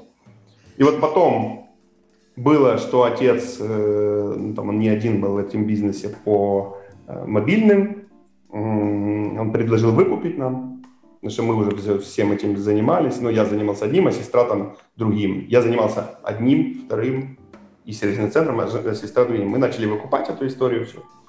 У него как-то развивать сами уже полностью. Вот. И ну, потому что он все время деньги вытаскивал оттуда, и это была проблема. Mm-hmm. А, перед этим, между этим было, батя решил, я же тебе говорил, он все время пытался заработать денег, типа, потому что он в служении был, и он открыл э, базу констоваров. Поехал с кем-то, договорился, взял под рассрочку э, в июле товары, август сезон, мне было 17, он говорит, давай, короче, чувак, типа, ты будешь директором, хочешь? Говорит, такие условия, я тебе все даю, в итоге у меня должны быть просто бабки. Я тебе товары завожу, и где-то он там с кем-то договаривался про какие-то, типа, кто-то куда-то будет, типа, хочешь работать? На, иди к Диме, он будешь продавать. И там ребята ездили, понял, когда свидетели Иеговы брали бумажки, mm-hmm. там, тетрадки, mm-hmm. ручки, ездили по селам, перед учебным сезоном продавали. Но потом такая штука была, что батя какие-то новые проекты или на что забрал оттуда деньги, и мы не смогли рассчитаться с поставщиками. А поскольку я был директор, а брал батя, конечно, все, то пришлось ехать объяснять директору. Я когда в свои 17 лет поехал в Днепр, объяснять ребятам. Они сказали, что он прячется за тобой, ребенок, типа, что ты сюда припер? А я, типа, ж директор был тогда, типа, я, ну, я все делал. Только деньги у меня все забрали, понимаешь? Когда мы все попродавали. Типа, вот э, тогда вот эта история все, типа, с констоварами закончилась. Потому что продавать было нечего, а отдавать надо было бате все это. Ну, а потом я же говорю, я, я не хотел, я мебелью занимался и такое. Не хотел уже больше с батей работать, и потом меня его директор вот этих магазинов убедил, я пришел продажником туда, продавал мобильные телефоны, потом стал руководителем одной из точки, из магазинчиков, потом типа выкупать начал, типа, эту историю, когда батя потерял интерес или что к этому всему. Вот, потом какое-то время этим занимался, потом понял, что я езжу, езжу, у меня была такая зеленая таврия, я езжу целыми днями, езжу, что-то делаю, короче, мы уже там и очки уже добавляем, типа и припейды сим-карты, и, и уже копии, ксерокопии делаем, все что угодно, короче. А денег нет. Я всем все раздам, и денег нет. Всем раздам, и денег нет. Думаю, да елы-палы, типа работает там 10-12 человек у тебя, куча денег вращается, а денег нет. Что за дела, типа? И, а у меня был знакомый, который работал в банковском секторе. Его дочка, ой, дочка, жена его гражданская, работала у меня продажником mm-hmm. в магазинчике таком. И он уже на мажоре, машины, квартиры. Он старше меня на два года был. Думаю, да елы-палы. А мне тогда э, между 18 и 19 вот это все. Я такой, типа, окей, я сейчас поставлю здесь директора и пойду в банк. И я своего друга, он с Америки переехал, э, я ему платил за то, что мы тренировались, я тренировался говорить по-английски с ним. Mm-hmm. И он говорит, я ему говорю, давай будешь директором, я все научу сейчас за месяцок, и я пойду устраиваться в банк, чтобы понять, как там зарабатывать. Видать, что-то мой товарищ знает лучше, чем я, раз он зарабатывает больше. Надо научиться бизнесу. А ты будешь здесь директором, все, как бы управлять будешь магазинами. Э, вот. Я его месяц попытался бы дотаскать, передал ему это все дело, и сам полез устраиваться в банке. Типа, ну, поскольку я ничего про это не знал, а образование у меня было среднее специальное компьютерной сети и системы программирования, а надо было кредитчиком идти, потому что чувак этот работал кредитчиком. Я же не знал, что они типа брали бабки за то, чтобы давали кредиты, понял? Когда эта схема очень хорошо работала. Но я бы себе, если бы знал, я бы не пошел, потому что я типа никогда, ну, я мне не мог себе позволить взять откат и так далее, моральные принципы не позволяли. Все-таки воспитание, отец был этот священником, знаешь. И я такой, э, окей, тогда, наверное, я могу, я, вернее, э, должен просто составить список конструктивно и пройтись по всем банкам. Составил список и пошел э, один банк, второй, третий. Везде меня встречали с одним и тем же там. Мальчик, типа, а что ты сюда пришел? Я прихожу там к директору, типа, Сначала структуру понял, как, типа, пошел, понял, приходишь, я вообще не знаю, к кому, первому, кто сидит в зале. Меня уже направили, я понял постепенно структуру, начал попадать к правильным людям, это к директорам там, или зам директоров по корп сегментам или физ, э, ну, типа СПД, физ лица, вот, или, ну, среднем малом бизнесе, или попадал вообще к директорам филиалов. И, типа, я приходил, стучался, говорил, я хочу работать в банке. Они ржали, и вот помню, как в VA банк был такой, там Юнт Елена работала, как сейчас помню. Она мне говорит, мне там, вот 19 мне, наверное, было. Она говорит, типа, Дим, ну, ты уже много раз приходишь, нет как бы под тебя вакансии, ты даже не знаешь, что тебе придумать. Я говорю, ты хоть закон про банковские услуги знаешь? Я такой, ага, понял. Сейчас. На три дня чип. Прихожу, все знаю. Говорит, чувак, ну типа, ну нету, нету. И дошло до того, что я его Персип пошел работать стажером, вот так находил, выдавать пластиковые карточки. А поскольку для меня был вызов, меня должны были взять. Я, они, банковские сотрудники, не знаю, как сейчас, но раньше это были очень ленивые люди. То есть это типа, я пришел на 9 на работу, или там на 8.30, еще час это кофе, сигаретки, потом еще час это надо впаяться в работу, потом надо перекусить и кофе, сигаретки, потом еще полчасика поработать, а уже обед. Типа, и они больше на улице стояли, курили, там, или трендели, чем работали все. Мне это раздражало.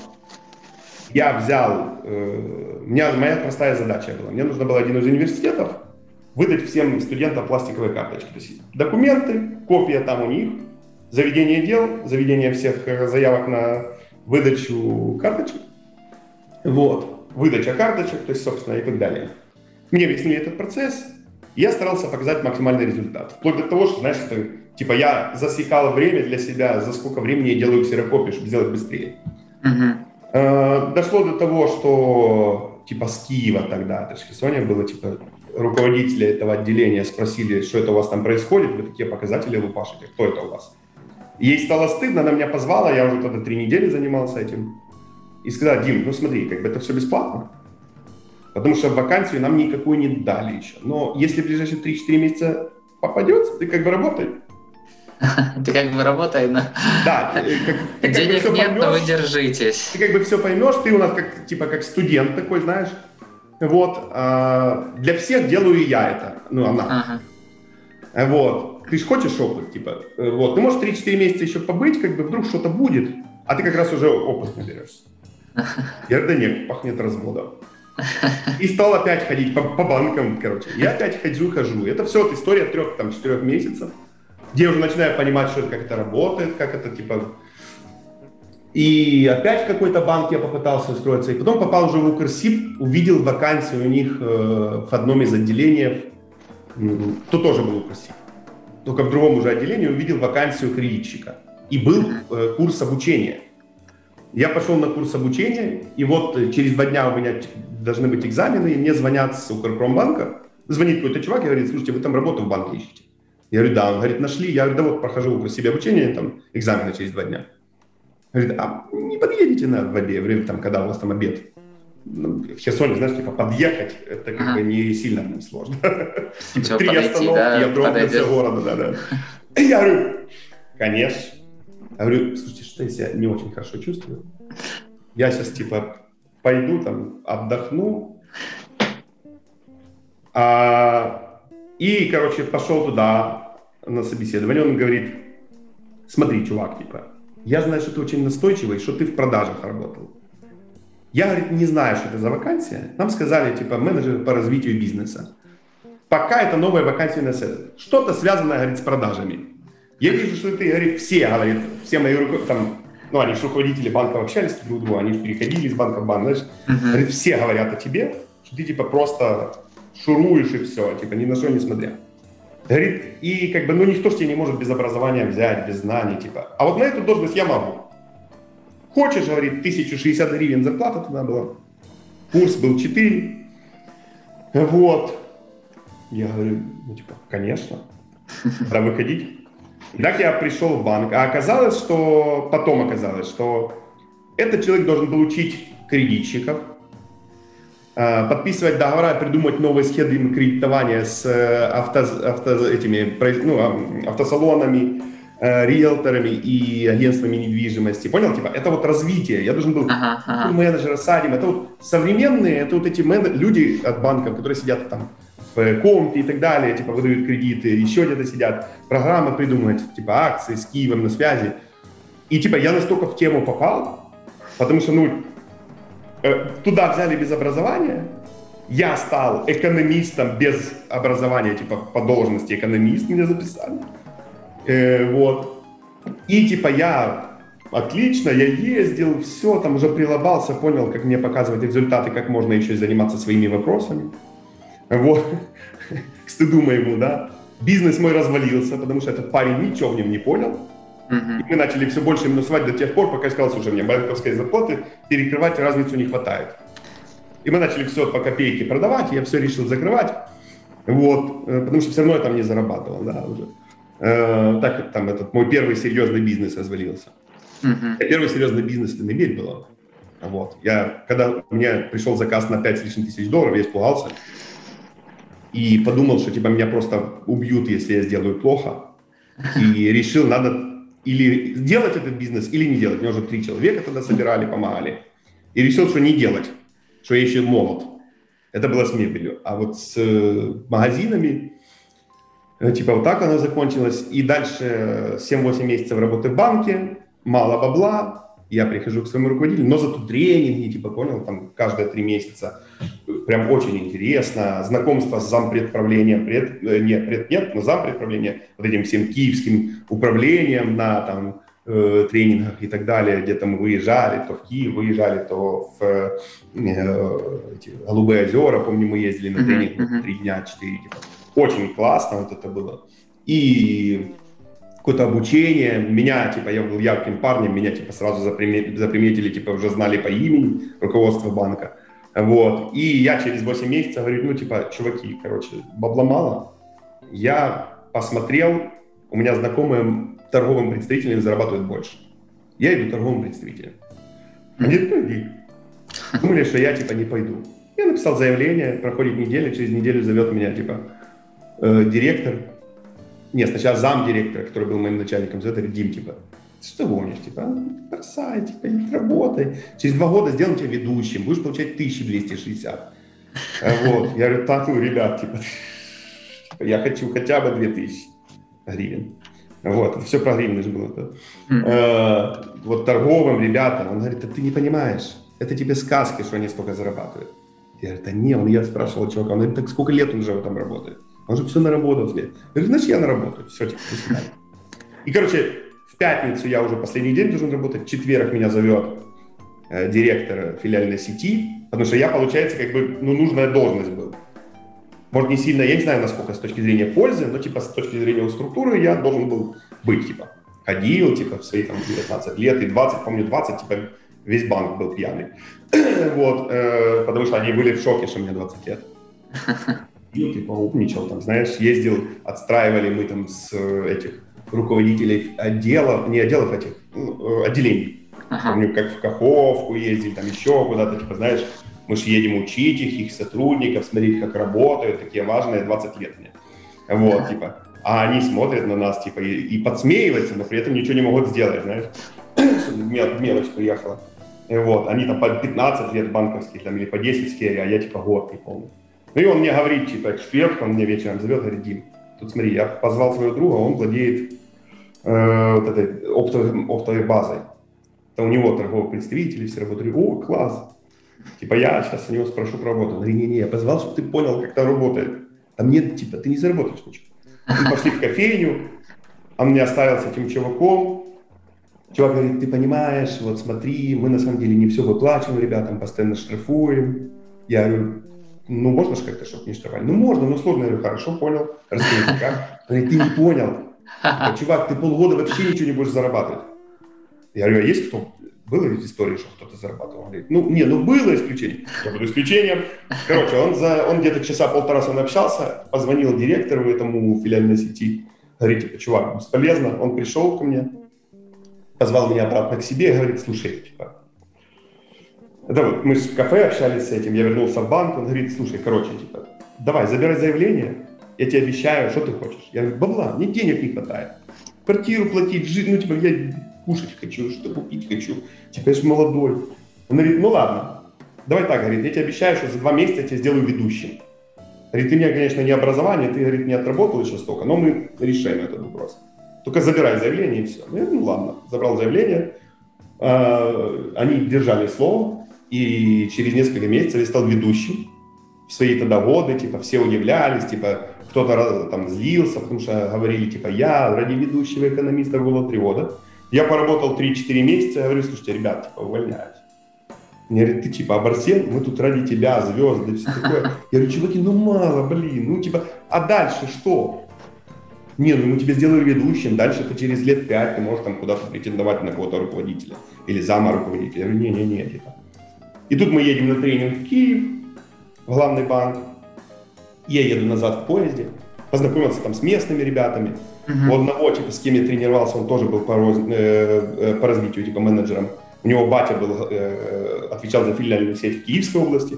Говорит, чувак, типа, переезжай к нам, ты классный пацан, найдешь кисть, дело какое-то. Типа, я тебе помогу, поговорю с батей, возьмем тебя к нам. Я говорю, да, класс, я еду домой, такой в поезд, думаю, а что нет? Знаешь, пока я ехал, мысль, а чего нет, типа, все, я переезжаю. Я возвращаюсь, еду обратно в Киев через пару дней, типа, говорю с этим пацанчиком, говорю, ты можешь с отцом мне встречу устроить? Приезжаю к нему, он весь занят, деловой, типа, ну, блин, я с Херсона, вот с Киева был чувак, который управляет филиальной сетью, там куча отделений, понял, по Киеву. Mm-hmm. Что ты хочешь? Вот прям слова, типа. Я говорю, я хочу у вас работать. Ты знаешь, сколько мне хотят работать? Я говорю, я же не могу на сына ссылаться, я же типа как бы специалист. Я ну я хороший специалист. Он говорит, чувак, ты типа ты Херсона, какой ты там специалист, ну что такое особенно можешь? И он заканчивает, ну типа очень быстро разговор, короче, я сейчас набираю твоего руководителя и спрашиваю, какой то там специалист, что я тебе должен брать. Я ему рассказываю, что я охуенный, знаешь, типа, что я и то, и это. Он, я говорю, стоп, стоп, стоп, стоп, я даже не Гаврилова решил увольнять. Так иди уволься сначала, а потом мне приходи разговаривать. Я говорю, понял. Я приезжаю, пишу опять заявление. Типа, прошло там 3-4 месяца. Они говорят, чувак, типа, ты не серьезно. Я говорю, я серьезно. Ты манипулируешь. Я говорю, я не манипулирую, я переезжаю в Киев. А что, а кто там? Я говорю, я не знаю. У меня была кредитка на 1000 гривен, сумка. Я все, что там, технику, которая у меня была, все раздарил своим друзьям, чтобы я не мог вернуться.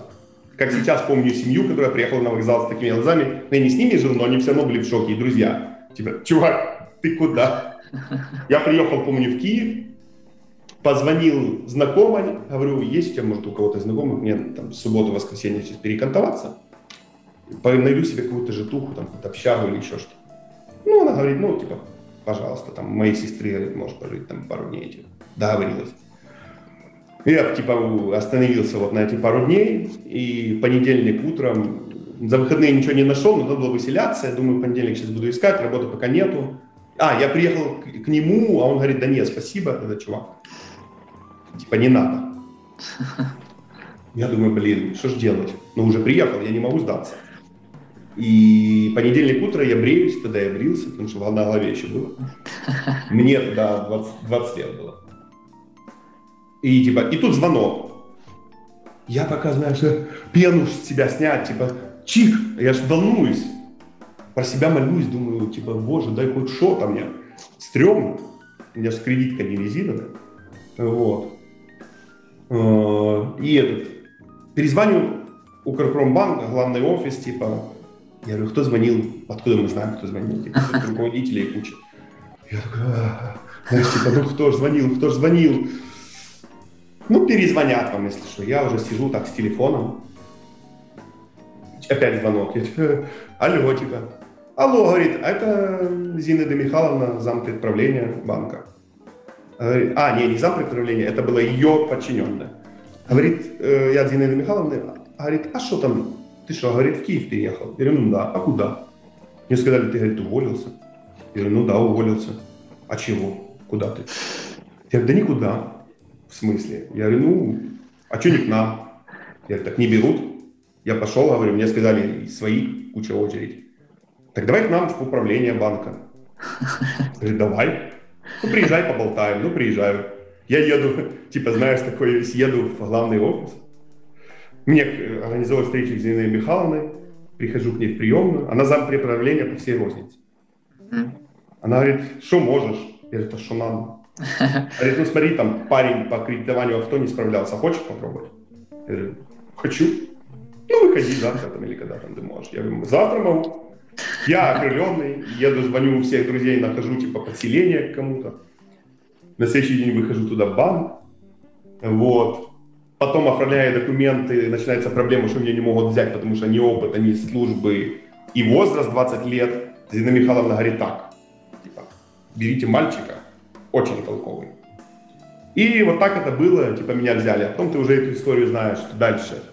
Покажу помощь в кредитах, дальше закупки по мебели, дальше охранники, попытка своего бизнеса, дальше через два года разочарование в бизнесе и прошусь к другу, с которым пили пиво, ели этих, а у него свой заводик, там все такое. Я говорю, слушай, я не предприниматель.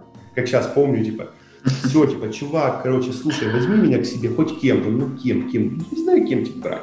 Я ему компостировал мозги, типа, пока он мне сказал, что давай так, выходи, короче, что-то придумай, ладно.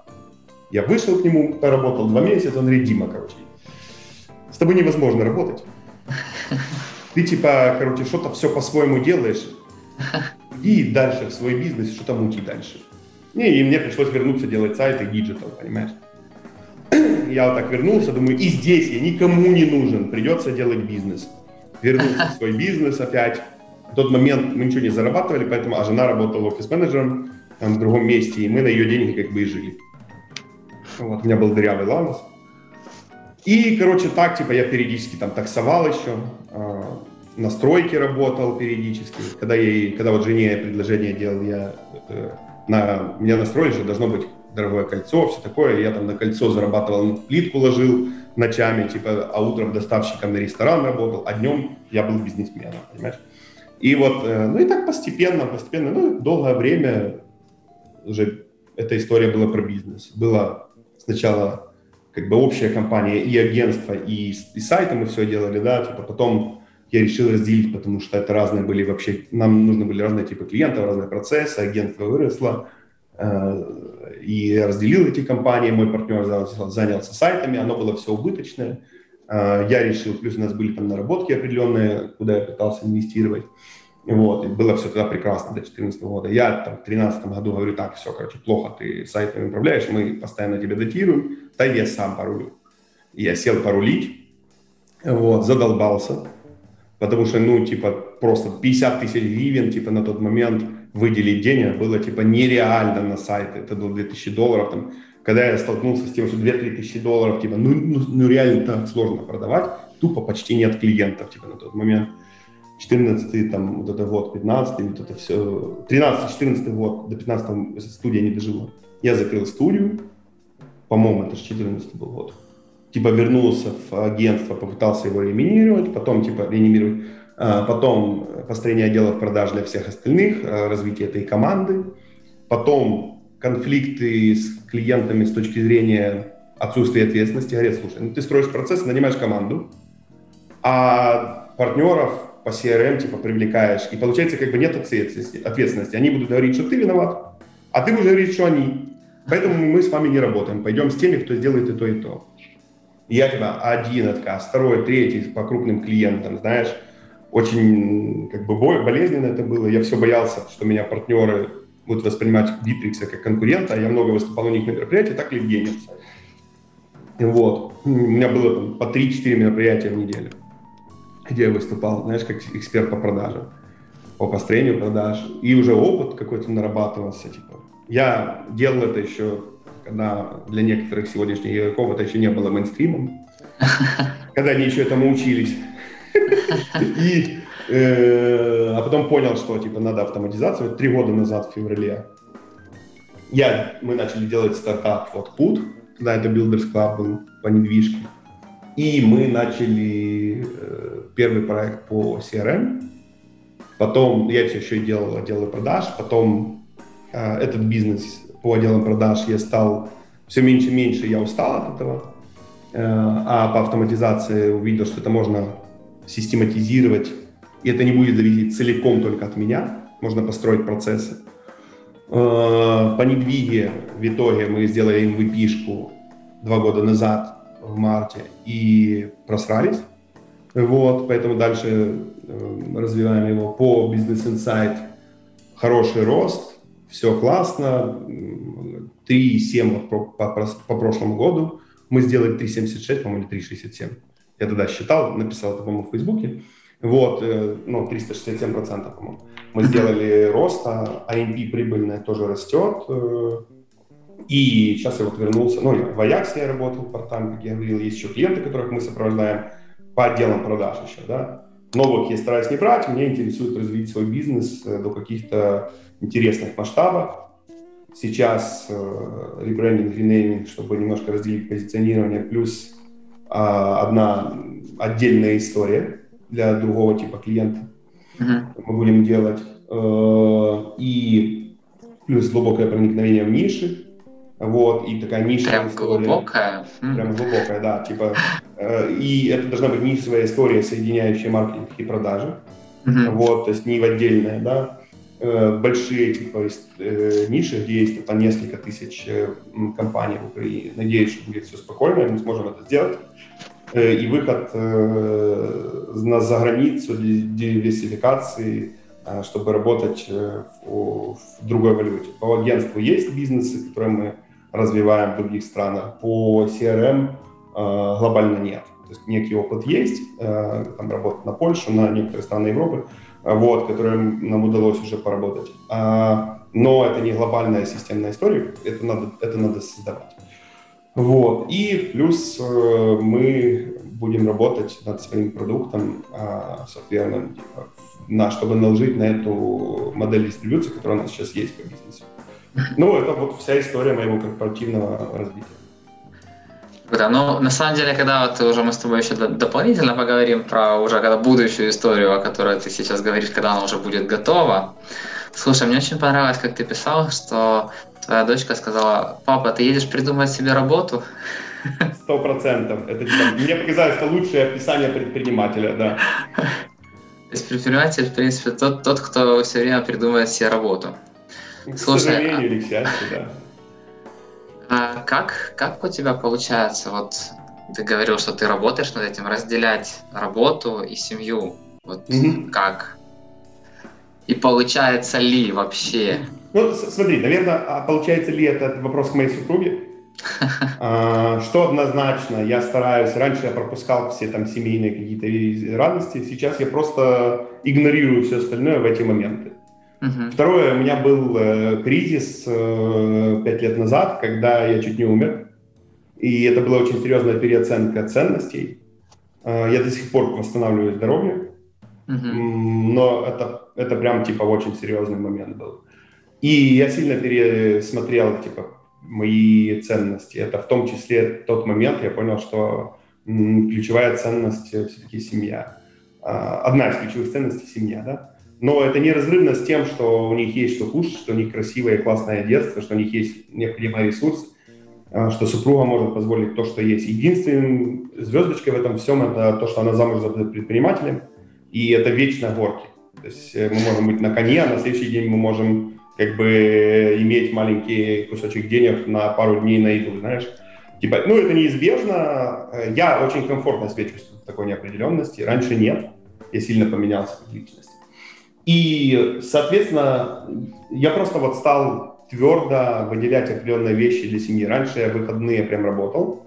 Во время начала карантина я перешел на шестидневку и на 12-часовый рабочий график. Семья это поняла. Но в обмен я пообещал, что среда будет половину дня папин день. То есть я или первую половину дня, или вторую половину дня я выделял, э, и я брал детей, просто ничего не назначал, даже как бы жарко не было, редко нарушал, но нарушал такое, но типа мы с женой об этом говорили, чтобы они, дети расстраивались очень сильно. Ну, у меня сильно дети, они у меня свободные, растут очень такими детьми, которые могут сказать легко на уровне взрослого, предъяву тебе кинуть или еще что-то. Да. Они выбирают, что кушать, порой выбрали, им не понравилось, они уже требуют другое. Э, то есть вот такие, типа, я, там, кто-то скажет, что балует, но я хочу из них личности вырастить, да, и там отвечает за свои последствия, должны как минимум отвечать. Вот, мы требуем. И, соответственно, это, это те дети, которые могут сказать, папа, а когда ты уже с нами побудешь? Или папа, сколько можно работать? И так далее. Да, да. И типа они очень, ну, малая там 4 года, скоро будет в мае, э, младшая. И она очень серьезно, типа, э, более того, младшая, она прям типа папин. Старшая для нее как бы и папа, и мама, а младшая, вот когда у нее были проблемы с опухолью мозга, mm-hmm. то она не могла успокоиться, пока я вместо супруги не начал лежать с ней в больнице. То есть в первый же день, первый же час она стала спокойной, кушать, туалет ходить, а до этого ничего не могла сделать. То есть она плакала, кричала, плакала, и мы все время на телефоне с ней. Я. Uh-huh. Вот она, а, папа для нее важен, знаешь. И поэтому она сильно за мной скучает, и я не могу по-другому. То есть я понимаю, что надо проводить с ними. Поэтому или утром мы чуть-чуть там, мы или вместе кушаем, вечером я их ложу очень часто, я их ложу э, спать. Ну, более того, моя супруга крепко спит, а я чутко сплю. Поэтому все детство я готовил все смеси, кормил и так далее. И поэтому, ну, у меня с детьми хорошие отношения, хорошая связь. Учу, иногда берем на работу. Они любят работать у папы, они любят э, вытирать столик, получать за это, зарабатывать деньги поливать цветы зарабатывать деньги, то есть делать какую-то полезную работу, э, чтобы заработать деньги. 30 гривен мы им платим, знаешь, там 50 я им плачу. Вот. И они очень довольны, что они зарабатывают, у них там свои кошельки, бюджеты, накопления. Малой сейф есть такой электронный, подавил деньги пихают, и они там складываются, знаешь, она там периодически вводит пароль, открывает, пересчитывает. Ну, такое. Супер. Я, я на самом деле очень тебя понимаю, потому что мы тоже каждый вечер, ну сейчас там пару дней перерыв, каждый вечер тоже читаем сказки на ночь.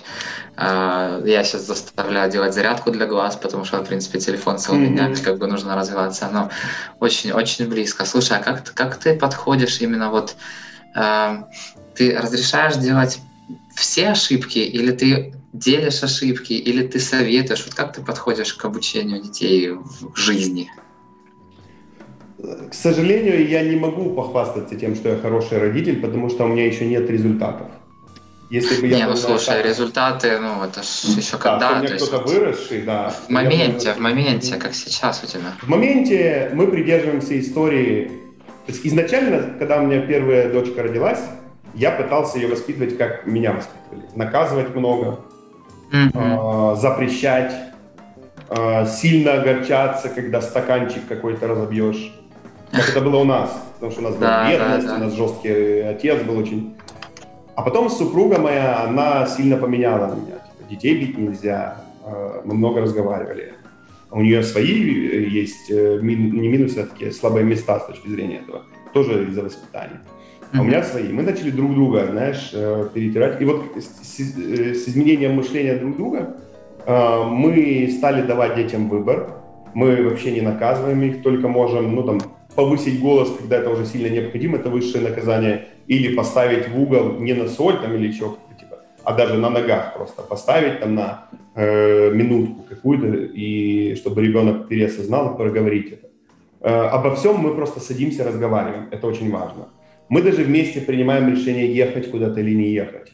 Uh-huh. Э, ребенок может поехать в село, может не поехать, да, там мы можем манипулировать чуть-чуть, но если ребенок говорит нет, то все-таки нет. Ребенок может выбрать, что хочет или что не хочет купить. Из одежды, из э, еды, из, там, из еще каких-то. Дети выбирают активности, секции, которые они хотят, и я стараюсь заработать достаточно денег, чтобы это оплатить. Они любят плавать, они любят э, языки иностранные. Вот. И моя супруга просто золото, что она их возит туда. У нас две, два автомобиля, поэтому это стало проще с моментом да, появления да. второго автомобиля, да. Э, я больше могу это время отдаться работе, она может посвятить детям время и отвести их куда-то на какие-то э, активности такие. Но в целом это про выбор. Они должны научиться выбирать. Потому что я, например, вырос э, в состоянии, когда я не мог выбирать. Я не знал, как правильно, поэтому как будет, так будет. Mm-hmm. И мне, учило, мне пришлось учиться вообще понимать себя, от чего я вообще хочу, какой я. И, к сожалению, я начал это, об этом задумываться только к 30 после 30 точнее, я вообще начал понимать, что я личность, что я, кажется, могу любить что-то другое, чем я привык. э, считать нужным, чем меня воспитали. И я сильно поменялся как личность после 30. Э, вот. И я вот пытаюсь воспитать э, детей так, как я начал понимать после 30. То есть как, как что должен быть свобода выбора, должна быть ответственность, должна быть м, ответственность за свой выбор, какой был хороший или нет. Нельзя винить за это. Разбил, сделал плохое, ну типа окей, без проблем, попробуй еще. Типа ничего плохого нет в этом, да. Э, мы часто извиняемся перед детьми. Э, повысил голос, извинись. Был неправ, что обвинял ребенка в том, что он что-то потерял, но оказалось, что это не он, извинись. Э, то есть вот, вот такие, типа, абсолютно как взрослые, знаешь, отношения. Вот, и так мы воспитываем их. Поддерживаю. Просто поддерживаю, потому что я, я, я, я практически так же. И, и тоже периодически приходится себя останавливать, там тот же разбитый стакан, я уже абсолютно да, да. пофигистично на все это. Хотя, знаешь, там ребенок... Наоборот, успокойте ребенка, надо Да, этом, чтобы да, то типа, да не парься, что, да хрен с ним, сейчас купим не новое, что... Да, да, не по тебе все в порядке, да. Это, знаешь, я когда-то э, обратил внимание, когда человек падает, да, вот, например, человек упал, и другой человек со стороны видит, что, и что он говорит ему? Осторожно! Ну, знаешь, типа это, типа это актуально, это он уже упал, уже не важно, да, осторожно да, да, или не осторожно, уже не актуально, уже спросить, слушай, тебе помочь, там, не ушибся, ну, знаешь. Тут, в этом плане американцы, они очень интересные люди и в плане воспитания, ну, то есть они хотя бы внешне, они очень э, доброжелательные, мне очень нравится эта культура свободы да, такой. Да, да, вот это, это правда. То есть у них, у нас очень много крутого, и у них тоже есть чему поучиться, знаешь, везде да. какие-то свои штуки. Да. Слушай, а, ты писал, ты писал однажды, что а, вот прям процитирую. «Спасибо, любимая Виктория, за поддержку и то, что любишь и терпишь своего поджигателя. Знаю, со мной непросто». Это заслуга Вики? Или вы как-то вместе? Вот как она тебя терпит? Как ты думаешь? Ну смотри, базово у нас было все нехорошо.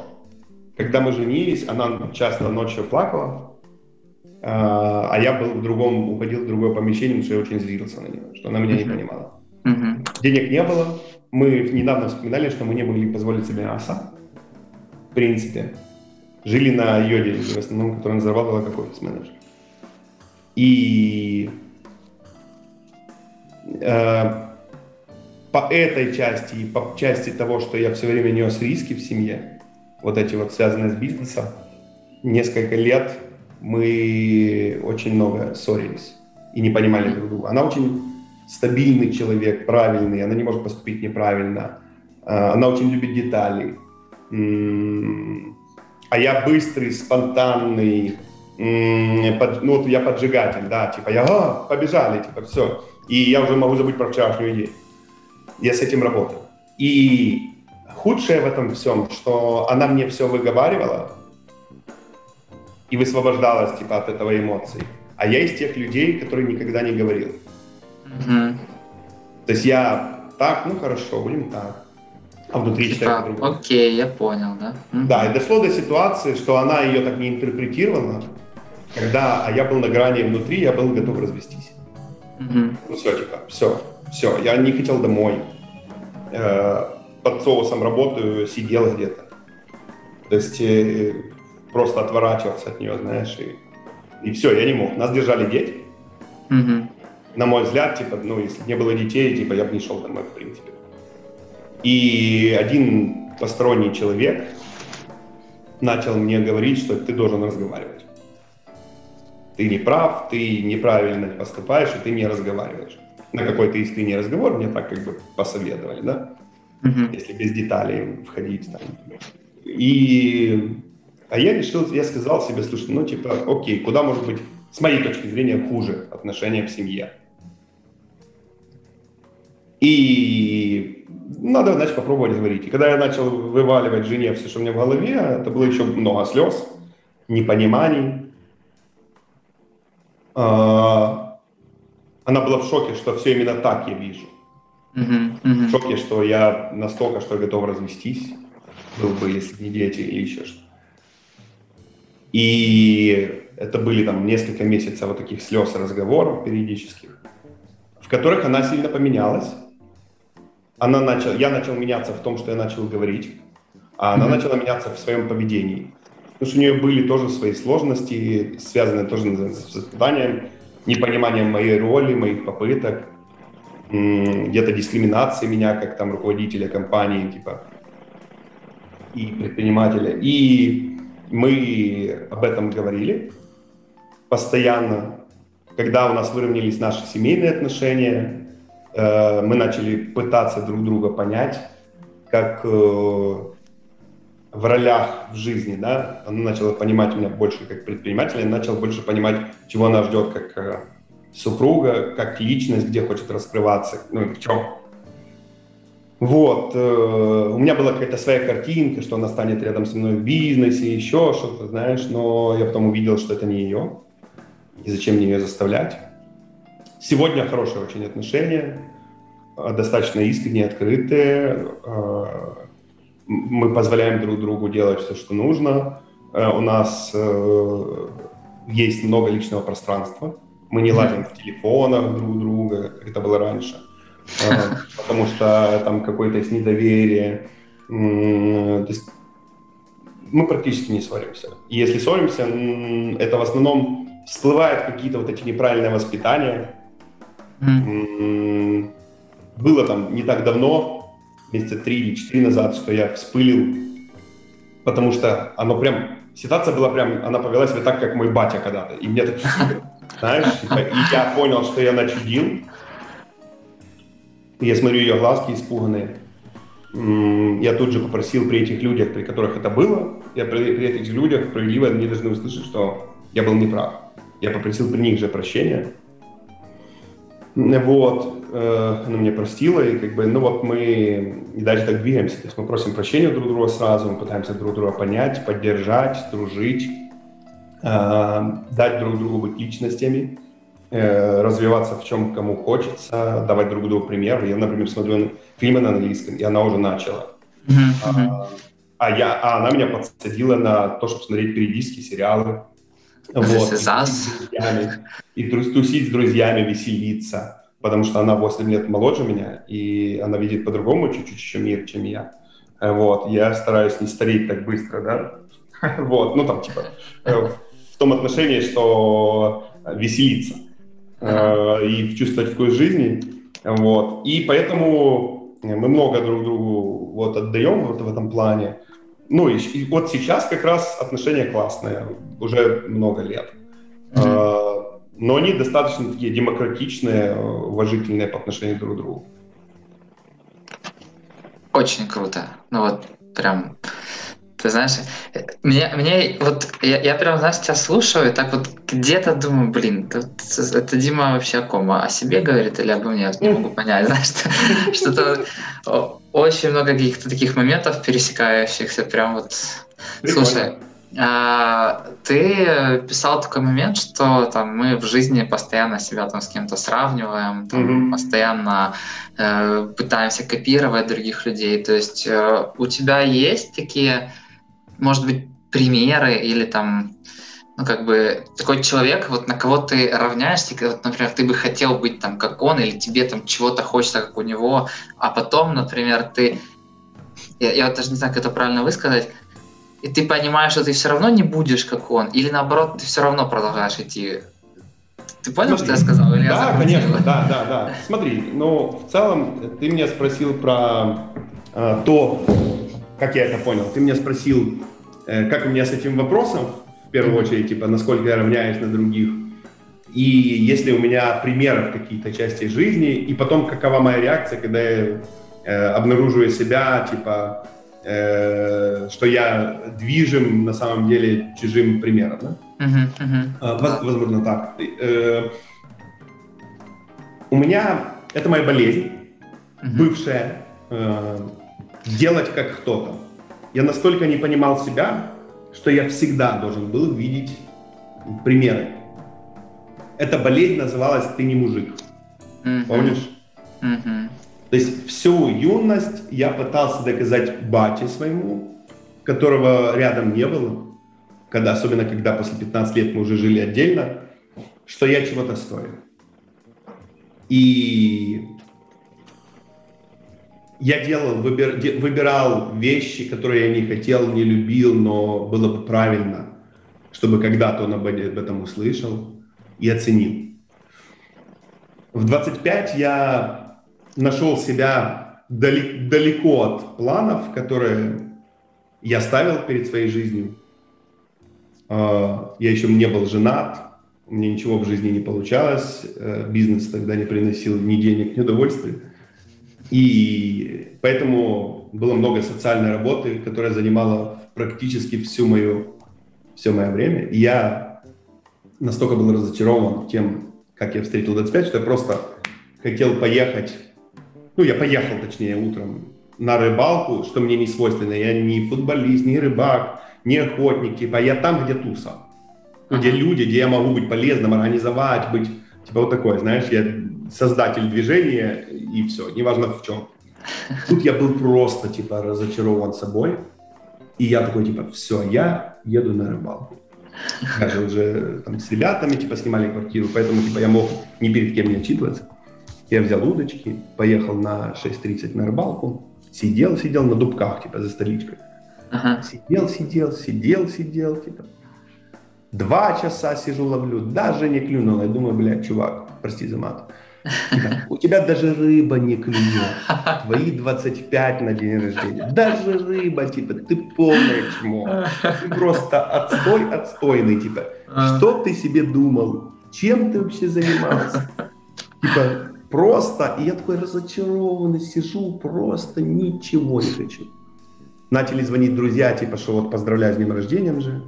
Я говорю, не звоните мне, друзья, я сегодня хочу побыть один, типа. Они говорят, а где ты один, там, где, где? И кто-то его знал, где я, они организовались, привезли сосиски, мангал. Я говорю, ладно, давайте я буду готовить. Я пошел разжигать сосиски, и даже огонь за два часа я не смог разжечь. Просто не разжигалось, просто вообще никак. Мы сосиски жрали вот такие, типа, не, не жареные, понимаешь? Я думаю, боже ты мой, типа, 25, вот как они, вот. А я-то думал, что я буду миллиардером или миллионером как минимум уже. Вот. Э, а вот к 30, и вот до 30 я бичевал себя жестко. Поэтому я работал сутками, насколько мог. Я загнал себя, я бил здоровье. Вот. Э, я был в потоке. Я не задумывался, куда как э, я делал, что вижу. Еще это надо сделать, еще это, еще это, еще это, еще это, еще это. Типа бежишь, бежишь, бежишь, бежишь. Типа, и как-то так. И вот к 30, там после 30, я не помню точно когда, я обнаружил себя вот в себе в то, что на самом деле все мои цели, которые, почему я бежал, они навязаны мне людьми, которые сами об этом не знают. Uh-huh. Например, мы выступали в Днепре. Я выступал по продажам, Кирилл Куницкий выступал от бизнес-конструктора. А, и а, потом я ехал с его ассистенткой в поезде. Uh-huh. А, Кирилл полетел на самолете. И мы разговаривали с ней. Познакомились, я рассказал о себе, чем занимаюсь, что делаю и сколько времени этим занимаюсь. Это я уже начал по отделам продаж заниматься. Uh-huh. Она о себе, о бизнес-конструкторе, о Кирилле. Оказалось, что мы с Кириллом занимаемся я этим делом, а он с бизнес-конструктором одинаково приблизительно время. А он полетел на самолете, а я а я так. И она была очень прямая девочка. Она сказала, чувак, и это все, что ты добился, типа, ну, понятно. Понятно. И, знаете, в какое-то время там Кирилл Куницкий стал для меня типа, блин, я должен, должен как минимум быть таким же или выше. И это заставляло меня делать какие-то свои движухи. Он об этом даже не знал. Да, мы там знакомы были уже, но не дружили никогда, вот, э, просто пересекались постоянно на мероприятиях, типа, вплоть до того, что он, ну, для людей картинка периодически не менялась, mm-hmm. я был худее, э, вот, и там э, Кирилл уходит со сцены, я прихожу, или я помню, как на одном мероприятии я э, выступил, и такой вижу он. Он, о, а это ты? Такой уже в микрофон говорит. Ну, в общем, для вас ничего не поменялось. Вот. И, э, ну, вот, и вот так, просто это как пример, не то, что там, ну, типа, особенный какой-то пример. Uh-huh. Было много идеалов, какие-то части, и я такой на разрыв, типа, я должен быть таким, я должен быть таким.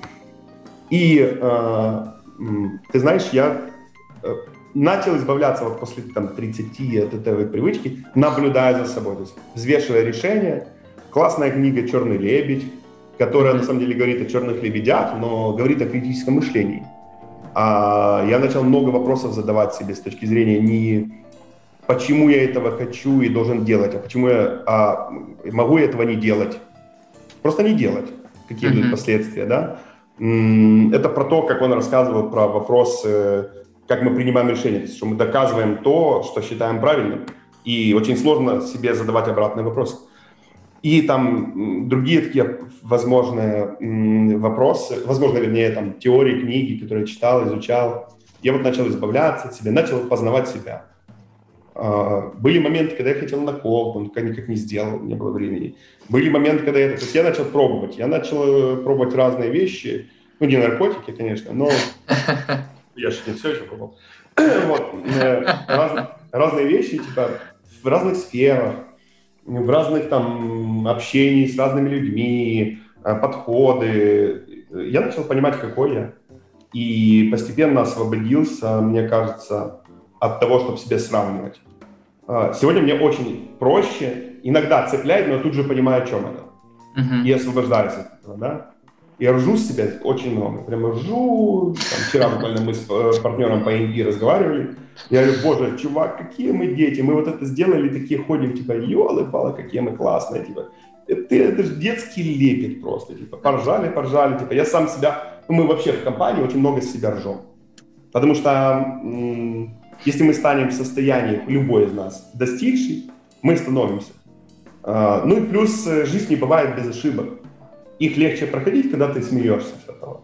Поэтому много смеемся, у нас в компании много ругаются матом, вот, потому что не на клиентов, а ну типа так выражаются, просто чтобы выражать свои эмоции, поэтому свободная культура. Я сейчас строю вот компанию, культуру такую, какую мне нравится, знаешь, людьми, которые мне нравятся, э, подходами, которые мне нравятся. И в продолжении меня такого, как каким есть, которого видит моя жена, мои друзья, типа, я не иду в компании, которые я не хочу. Я не общаюсь с людьми, которым не хочу, разве что, типа, дань уважения, типа, что там, окей, приду в гости, побуду пару часов, хорошо, потому что там родственники или еще что-то. Э, это круто, это свободное чувство. Кстати, поэтому я и боюсь быть очень богатым, когда ты... Э, потому что важное состояние, когда ты настолько богат, что еще свободен, потому что потом начинается настолько ты должен вести перед акционерами или там со, соучредителями, людьми, которые уже видят бренд, настолько вести себя пластмассово, uh-huh. э, потому что это уже бизнес-убытки. И вот мне хочется зависнуть в состоянии, где я достаточно богат, прийти к такому состоянию, чтобы быть свободным. Э, человек, вот, все вот миллиардеры эти наши там э, тратят приблизительно 25-30 тысяч долларов в месяц максимум. Чувак, 30 тысяч долларов в месяц, это, это типа э, посчитать, сколько это годовых, там, э, возьмем там 400 тысяч долларов годовых, чтобы жить как миллиардер, вот, это 404 миллиона, это 10, э, 40 миллионов, получается 10 миллионов это 4% годовых.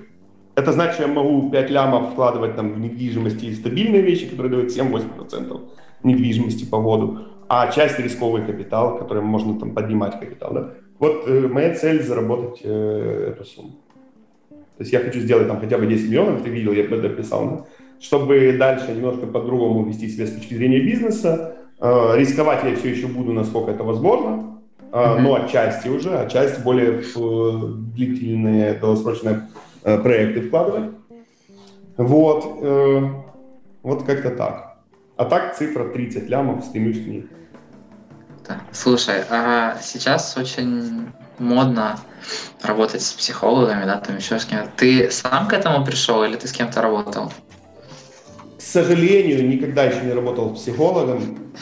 Всегда меня останавливал страх э, раскрыться и быть разболтанным. В момент, когда я, э, ну, что обо мне кто-то куда-то расскажет, будут смеяться, mm-hmm. как-то публично не называя имени даже, в один момент я увидел, как один психолог ржал своего клиента в Фейсбуке.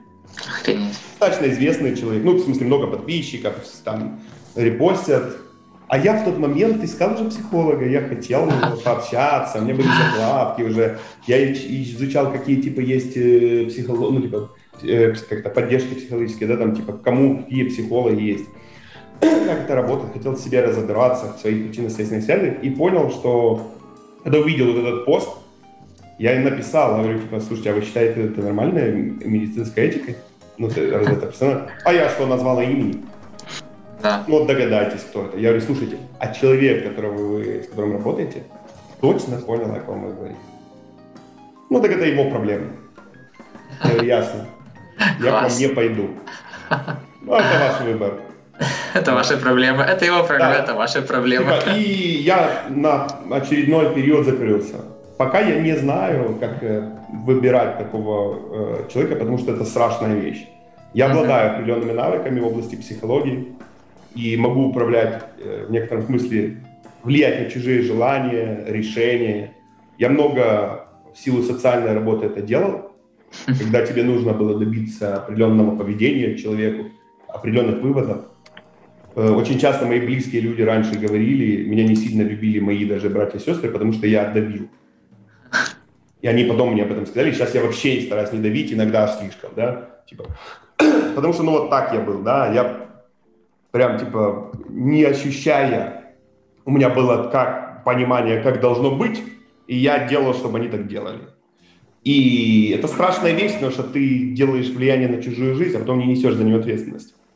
Uh-huh. Легко, типа, быть психологом и, задавая правильные вопросы, привести к какому-то выводу человека. Человек разведется, поменяет э, место работы, э, сделает другие выводы о себе, которые на самом деле не такие. И, и психолог скажет, я же, ну, это он сам все принял, я, моя задача да. правильные вопросы. И это страшная вещь, потому что если ходить к психологу, то это уже открываться, то это уже слышать себя, а, без вот этой мысли, что мной манипулируют сейчас. А, а я не смогу пока. Как человек, э, который может манипулировать, я чувствую манипуляцию очень сильно, и я не смогу пока. Во-вторых, э, сейчас тот период, когда я в согласии с самим собой очень серьезно. То есть, типа, я дружу с самим собой, я себя понимаю, себя чувствую. И я, типа, не ссорюсь с самим собой, я себя прощаю, я себя люблю. Uh-huh. Мои коллеги постоянно знают, что я очень охуенен. Кто лучше, я лучше. Это ржач, но я себе об этом напоминаю. Э, вот. И это правда. Э, как бы, как ты себе даришь подарки? А, я начал себя ценить и на уровне подарков в прошлом году. Например, на Новый год я подарил себе безделушку, хороший проектор. Вот. Э, я позволяю себе есть то, что хочу. А, я позволяю себе там покупать какие-то вещи, которые хочу. И я сильно освободился от необходимости подарков, типа, потому что я очень мало, вообще, мне, мне, я стал тем человеком, которому плевать, что о нем думают. Я стал тем человеком, который, жена может подтвердить уже пару лет, как свободен от того, что мне кто-то в целом что-то должен. Ни супруга, ни что. То есть, типа, если мне что-то кто-то не сделает, даже если это положено по семейной жизни, я уже не обижусь. Uh-huh. Типа, даже если это положено по... Да, ну, люб, любые вещи, я не обижаюсь, типа, я могу горчиться на час, два, типа, горчиться, поработать с собой, сказать, чувак, стоп, стоп, стоп, а кто тебе что должен? Типа, чего-то хочешь, добейся, сделай, получи. И, знаешь, настолько освобождает тебя от навязанных мнений и потребностей, что я стал мало всего хотеть. Типа, по одежде я ношу одно и то же, мне вообще не парит. Типа, по времени, по тому, что я говорю, как веду себя что я покупаю. Я, типа, ходил, наверное, кто-то сейчас скажет, типа, боже ты мой, типа, бедняжка, ходил с XR, я ходил с XR долгое время, типа, там сейчас, там, пару лет с айфоном, типа, э, и только сейчас взял себе, там, другой следующий, да, там, э, вот. И то спонтанно, типа, потому что, ну, блин, типа, ну и что, я хожу с первым Apple Watch. Типа, мне прям нравится Apple Watch, но мне нет необходимости новых, типа, жене обновляем, дарим, типа, там, в семье iPad и все остальное. Вот э, ноутбук, типа у меня там всегда стараюсь последний, потому что мне нравится техника это, и стараюсь компанию переселить. А типа, а вот Apple, например, Watch, э, типа первая версия меня вот так устраивает, и я себе не меняю, да. Э, э, я, я, еще раз, я понимаю, что для кого-то типа, это такие проблемы, знаешь, типа как ты знаешь, я сегодня не ел целый день э, красную рыбу, и я справил, я победил себя. Типа такой, знаешь. Но когда в твоей истории ты можешь себе это в любой момент позволить, и не делаешь, знаешь, хотя это навязано, все твои друзья меняют, у тебя первая серия, а, да, у тебя хорошо, знаешь, ну, условно говоря, э, меня это не трогает. Это как просто банально простой пример и так далее. То есть э, все, что нужно есть, авто есть, хорошее жилье есть. Э, мы сейчас переехали в классный офис, а я здесь провожу очень много времени, и мне важно состояние вот, эмоциональное. Да, э, все, все, что надо есть, типа, окей, и все, все, типа, я счастлив. Все остальное это будет лучше, когда я сделаю больше денег. Слушай, на самом деле у меня еще к тебе вообще куча вопросов, но мы уже так, уже больше двух часов общаемся. Я сейчас тебе задам финальный на сегодня. Давай. Ты писал, что иногда нужно делать остановки и где-то брать топливо. Вот как mm-hmm. ты расслабляешься, где ты берешь топливо? Смотри, лучшее топливо я беру сам с собой. Ну, типа, сам от себя. Mm-hmm. А, во-первых, надо разбираться с тем, что энергию ворует никогда не можешь разобраться, что ворует у тебя энергию, пока ты не поговоришь сам с собой, не разберешься, не будет такой silent mood, типа уголка, в котором ты сел, и ты попытаешься с собой лично, честно поговорить. Без вот этих э, маркетинговых штучек, каким ты должен казаться другим или еще что-то, да. Мы же сами в них верим, когда показываем другим. И э, поэтому мое место силы находится внутри меня к сожалению, к счастью, я давно, всегда был человеком, который любит людей, но для того, чтобы быть счастливым, никто, никто не нужен. Я с этим с собой работал боролся. Я из тех людей, которые почти никогда не скучаю ни с кем. То есть у меня слабая эмоциональная привязанность, может, ну, типа, я ее могу контролировать, я могу, типа, навязать ее себе могу, нет, знаешь, типа, но прям потребности высокой нет. И э, из-за этого, наверное, мое место силы, оно внутри находится. Я, оно находится в том, чтобы попланировать, переписать мысли в блокнот, а, в а, график, в цели, поразмышлять над сложными ситуациями, переложить их. Э, я очень много над этим работаю, что если я не могу уснуть, я пишу. Потому что мозгу нужно куда-то деть это, чтобы поставить точку в размышлениях, и ты мог освободиться и просто уснуть. А когда-то я не мог уснуть, я думал, думал, пока не найду решение. А теперь я могу положить это, забыть и потом вернуться, да? Мое место силы пока побыть с собой. А, многие говорят семья, еще что-то. Для меня семья это работа. Ну, типа, потому что дети, да, то есть, uh-huh. когда ты uh-huh. устаешь, ну, а, а детям нужно внимание, с детьми нужно быть, ты не можешь просто в телефоне втыкать. Да.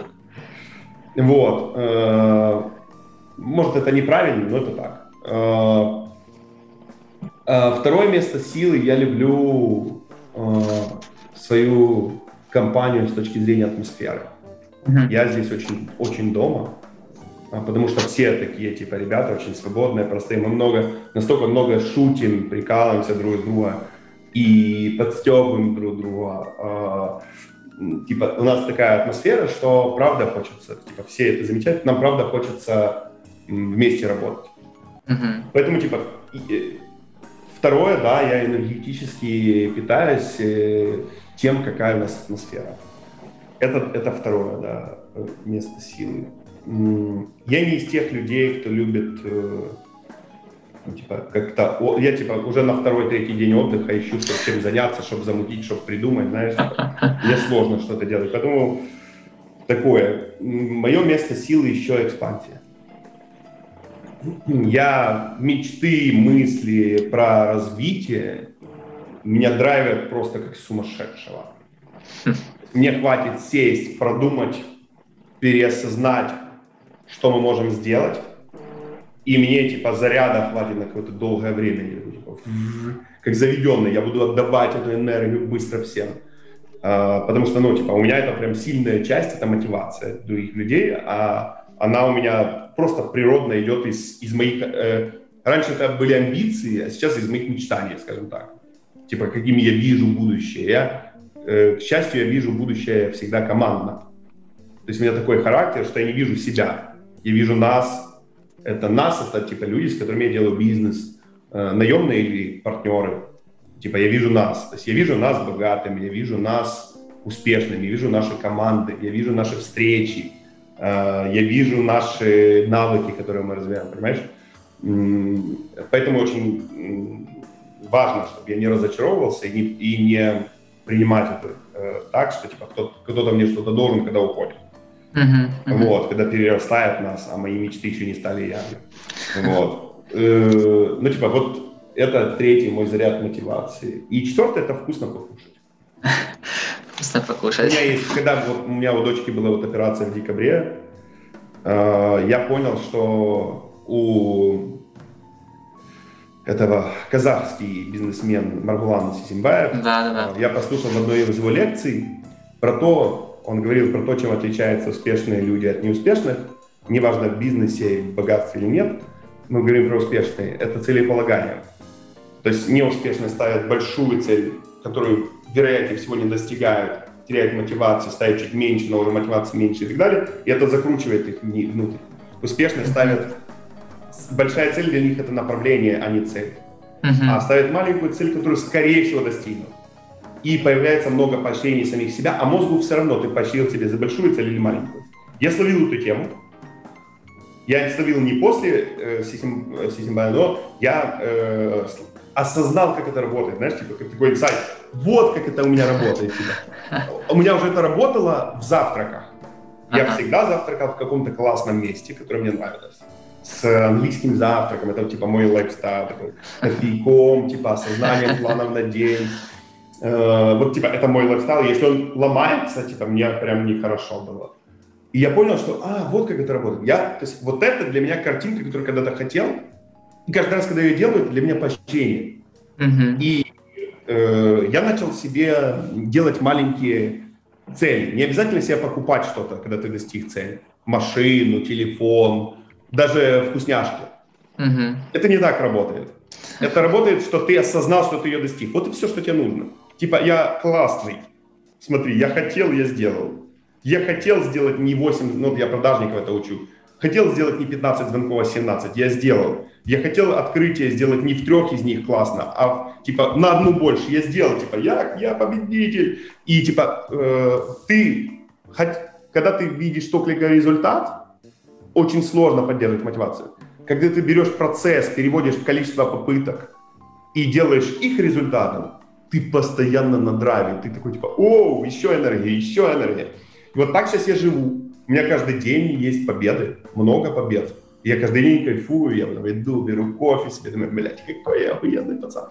Типа, я умею то, и это, и это, я молодец. Типа, Понимаю ли я, что это типа не имеет большой ключевой ценности? Да. Понимаю ли я, что энергия в каждом из нас важнее любых знаний, типа, которые у нас есть? Конечно. Будет энергия, будут знания, будут достижения.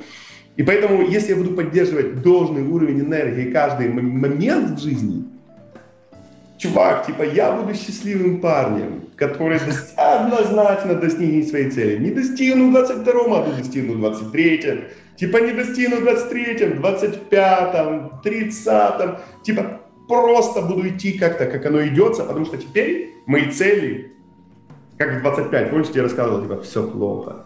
Теперь, если бы я был в 25 своих, у меня было бы не цель, а движение вперед.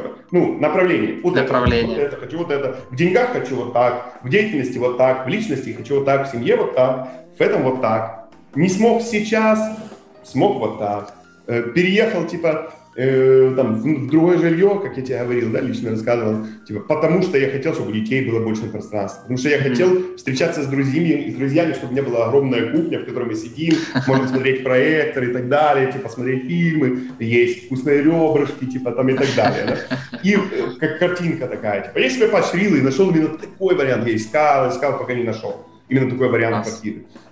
Да, и, и так, типа, понял, таких много-много моментиков каждый день, которых я даю себе поощрение, Наверное, поэтому у меня не бывает почти плохого настроения. Оно бывает только физиологически, когда там, типа, я сильно устаю, погода, и тогда я понимаю, что надо идти спать.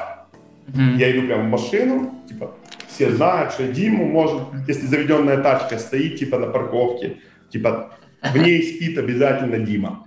Вот, 20 минут мне хватает, чтобы пойти потом еще взбодриться, выпить кофейку, опять драйвить, знаешь. Угу. Это круто работает. Класс. Супер.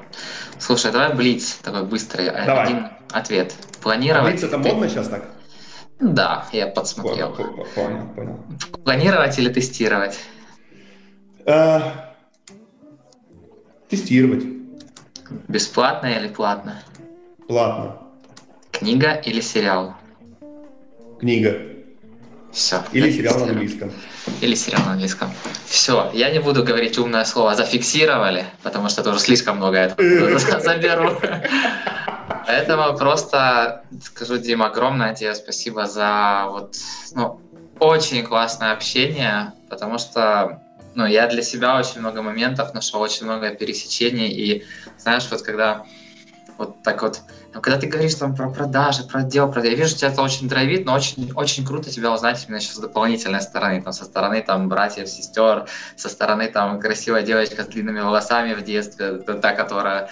То есть вот знаешь, такие моменты, они как-то вот, вот, вот дают понимание вообще, кто ты на самом деле. И, и, и мне, ну, мне это очень-очень круто, поэтому спасибо тебе большое за наше общение. И ну, я кайфанул, я кайфанул. Поэтому... Было эмоционально. Про продажи, про все это мы поговорим на вебинарах, то есть я тебя замучаю сто процентов, поэтому ты можешь в этом не сомневаться. Готовься, готовься. Четверг 10 часов. Один из четвергов мы с тобой выберем. А пока тогда уже до скорых встреч. Дай к тому же буду к тебе в офис заходить, все равно рядом живем. Да, ты уже знаешь, где. Все, тогда спасибо тебе огромное и до будущих встреч. Давай. Пока-пока. Пока.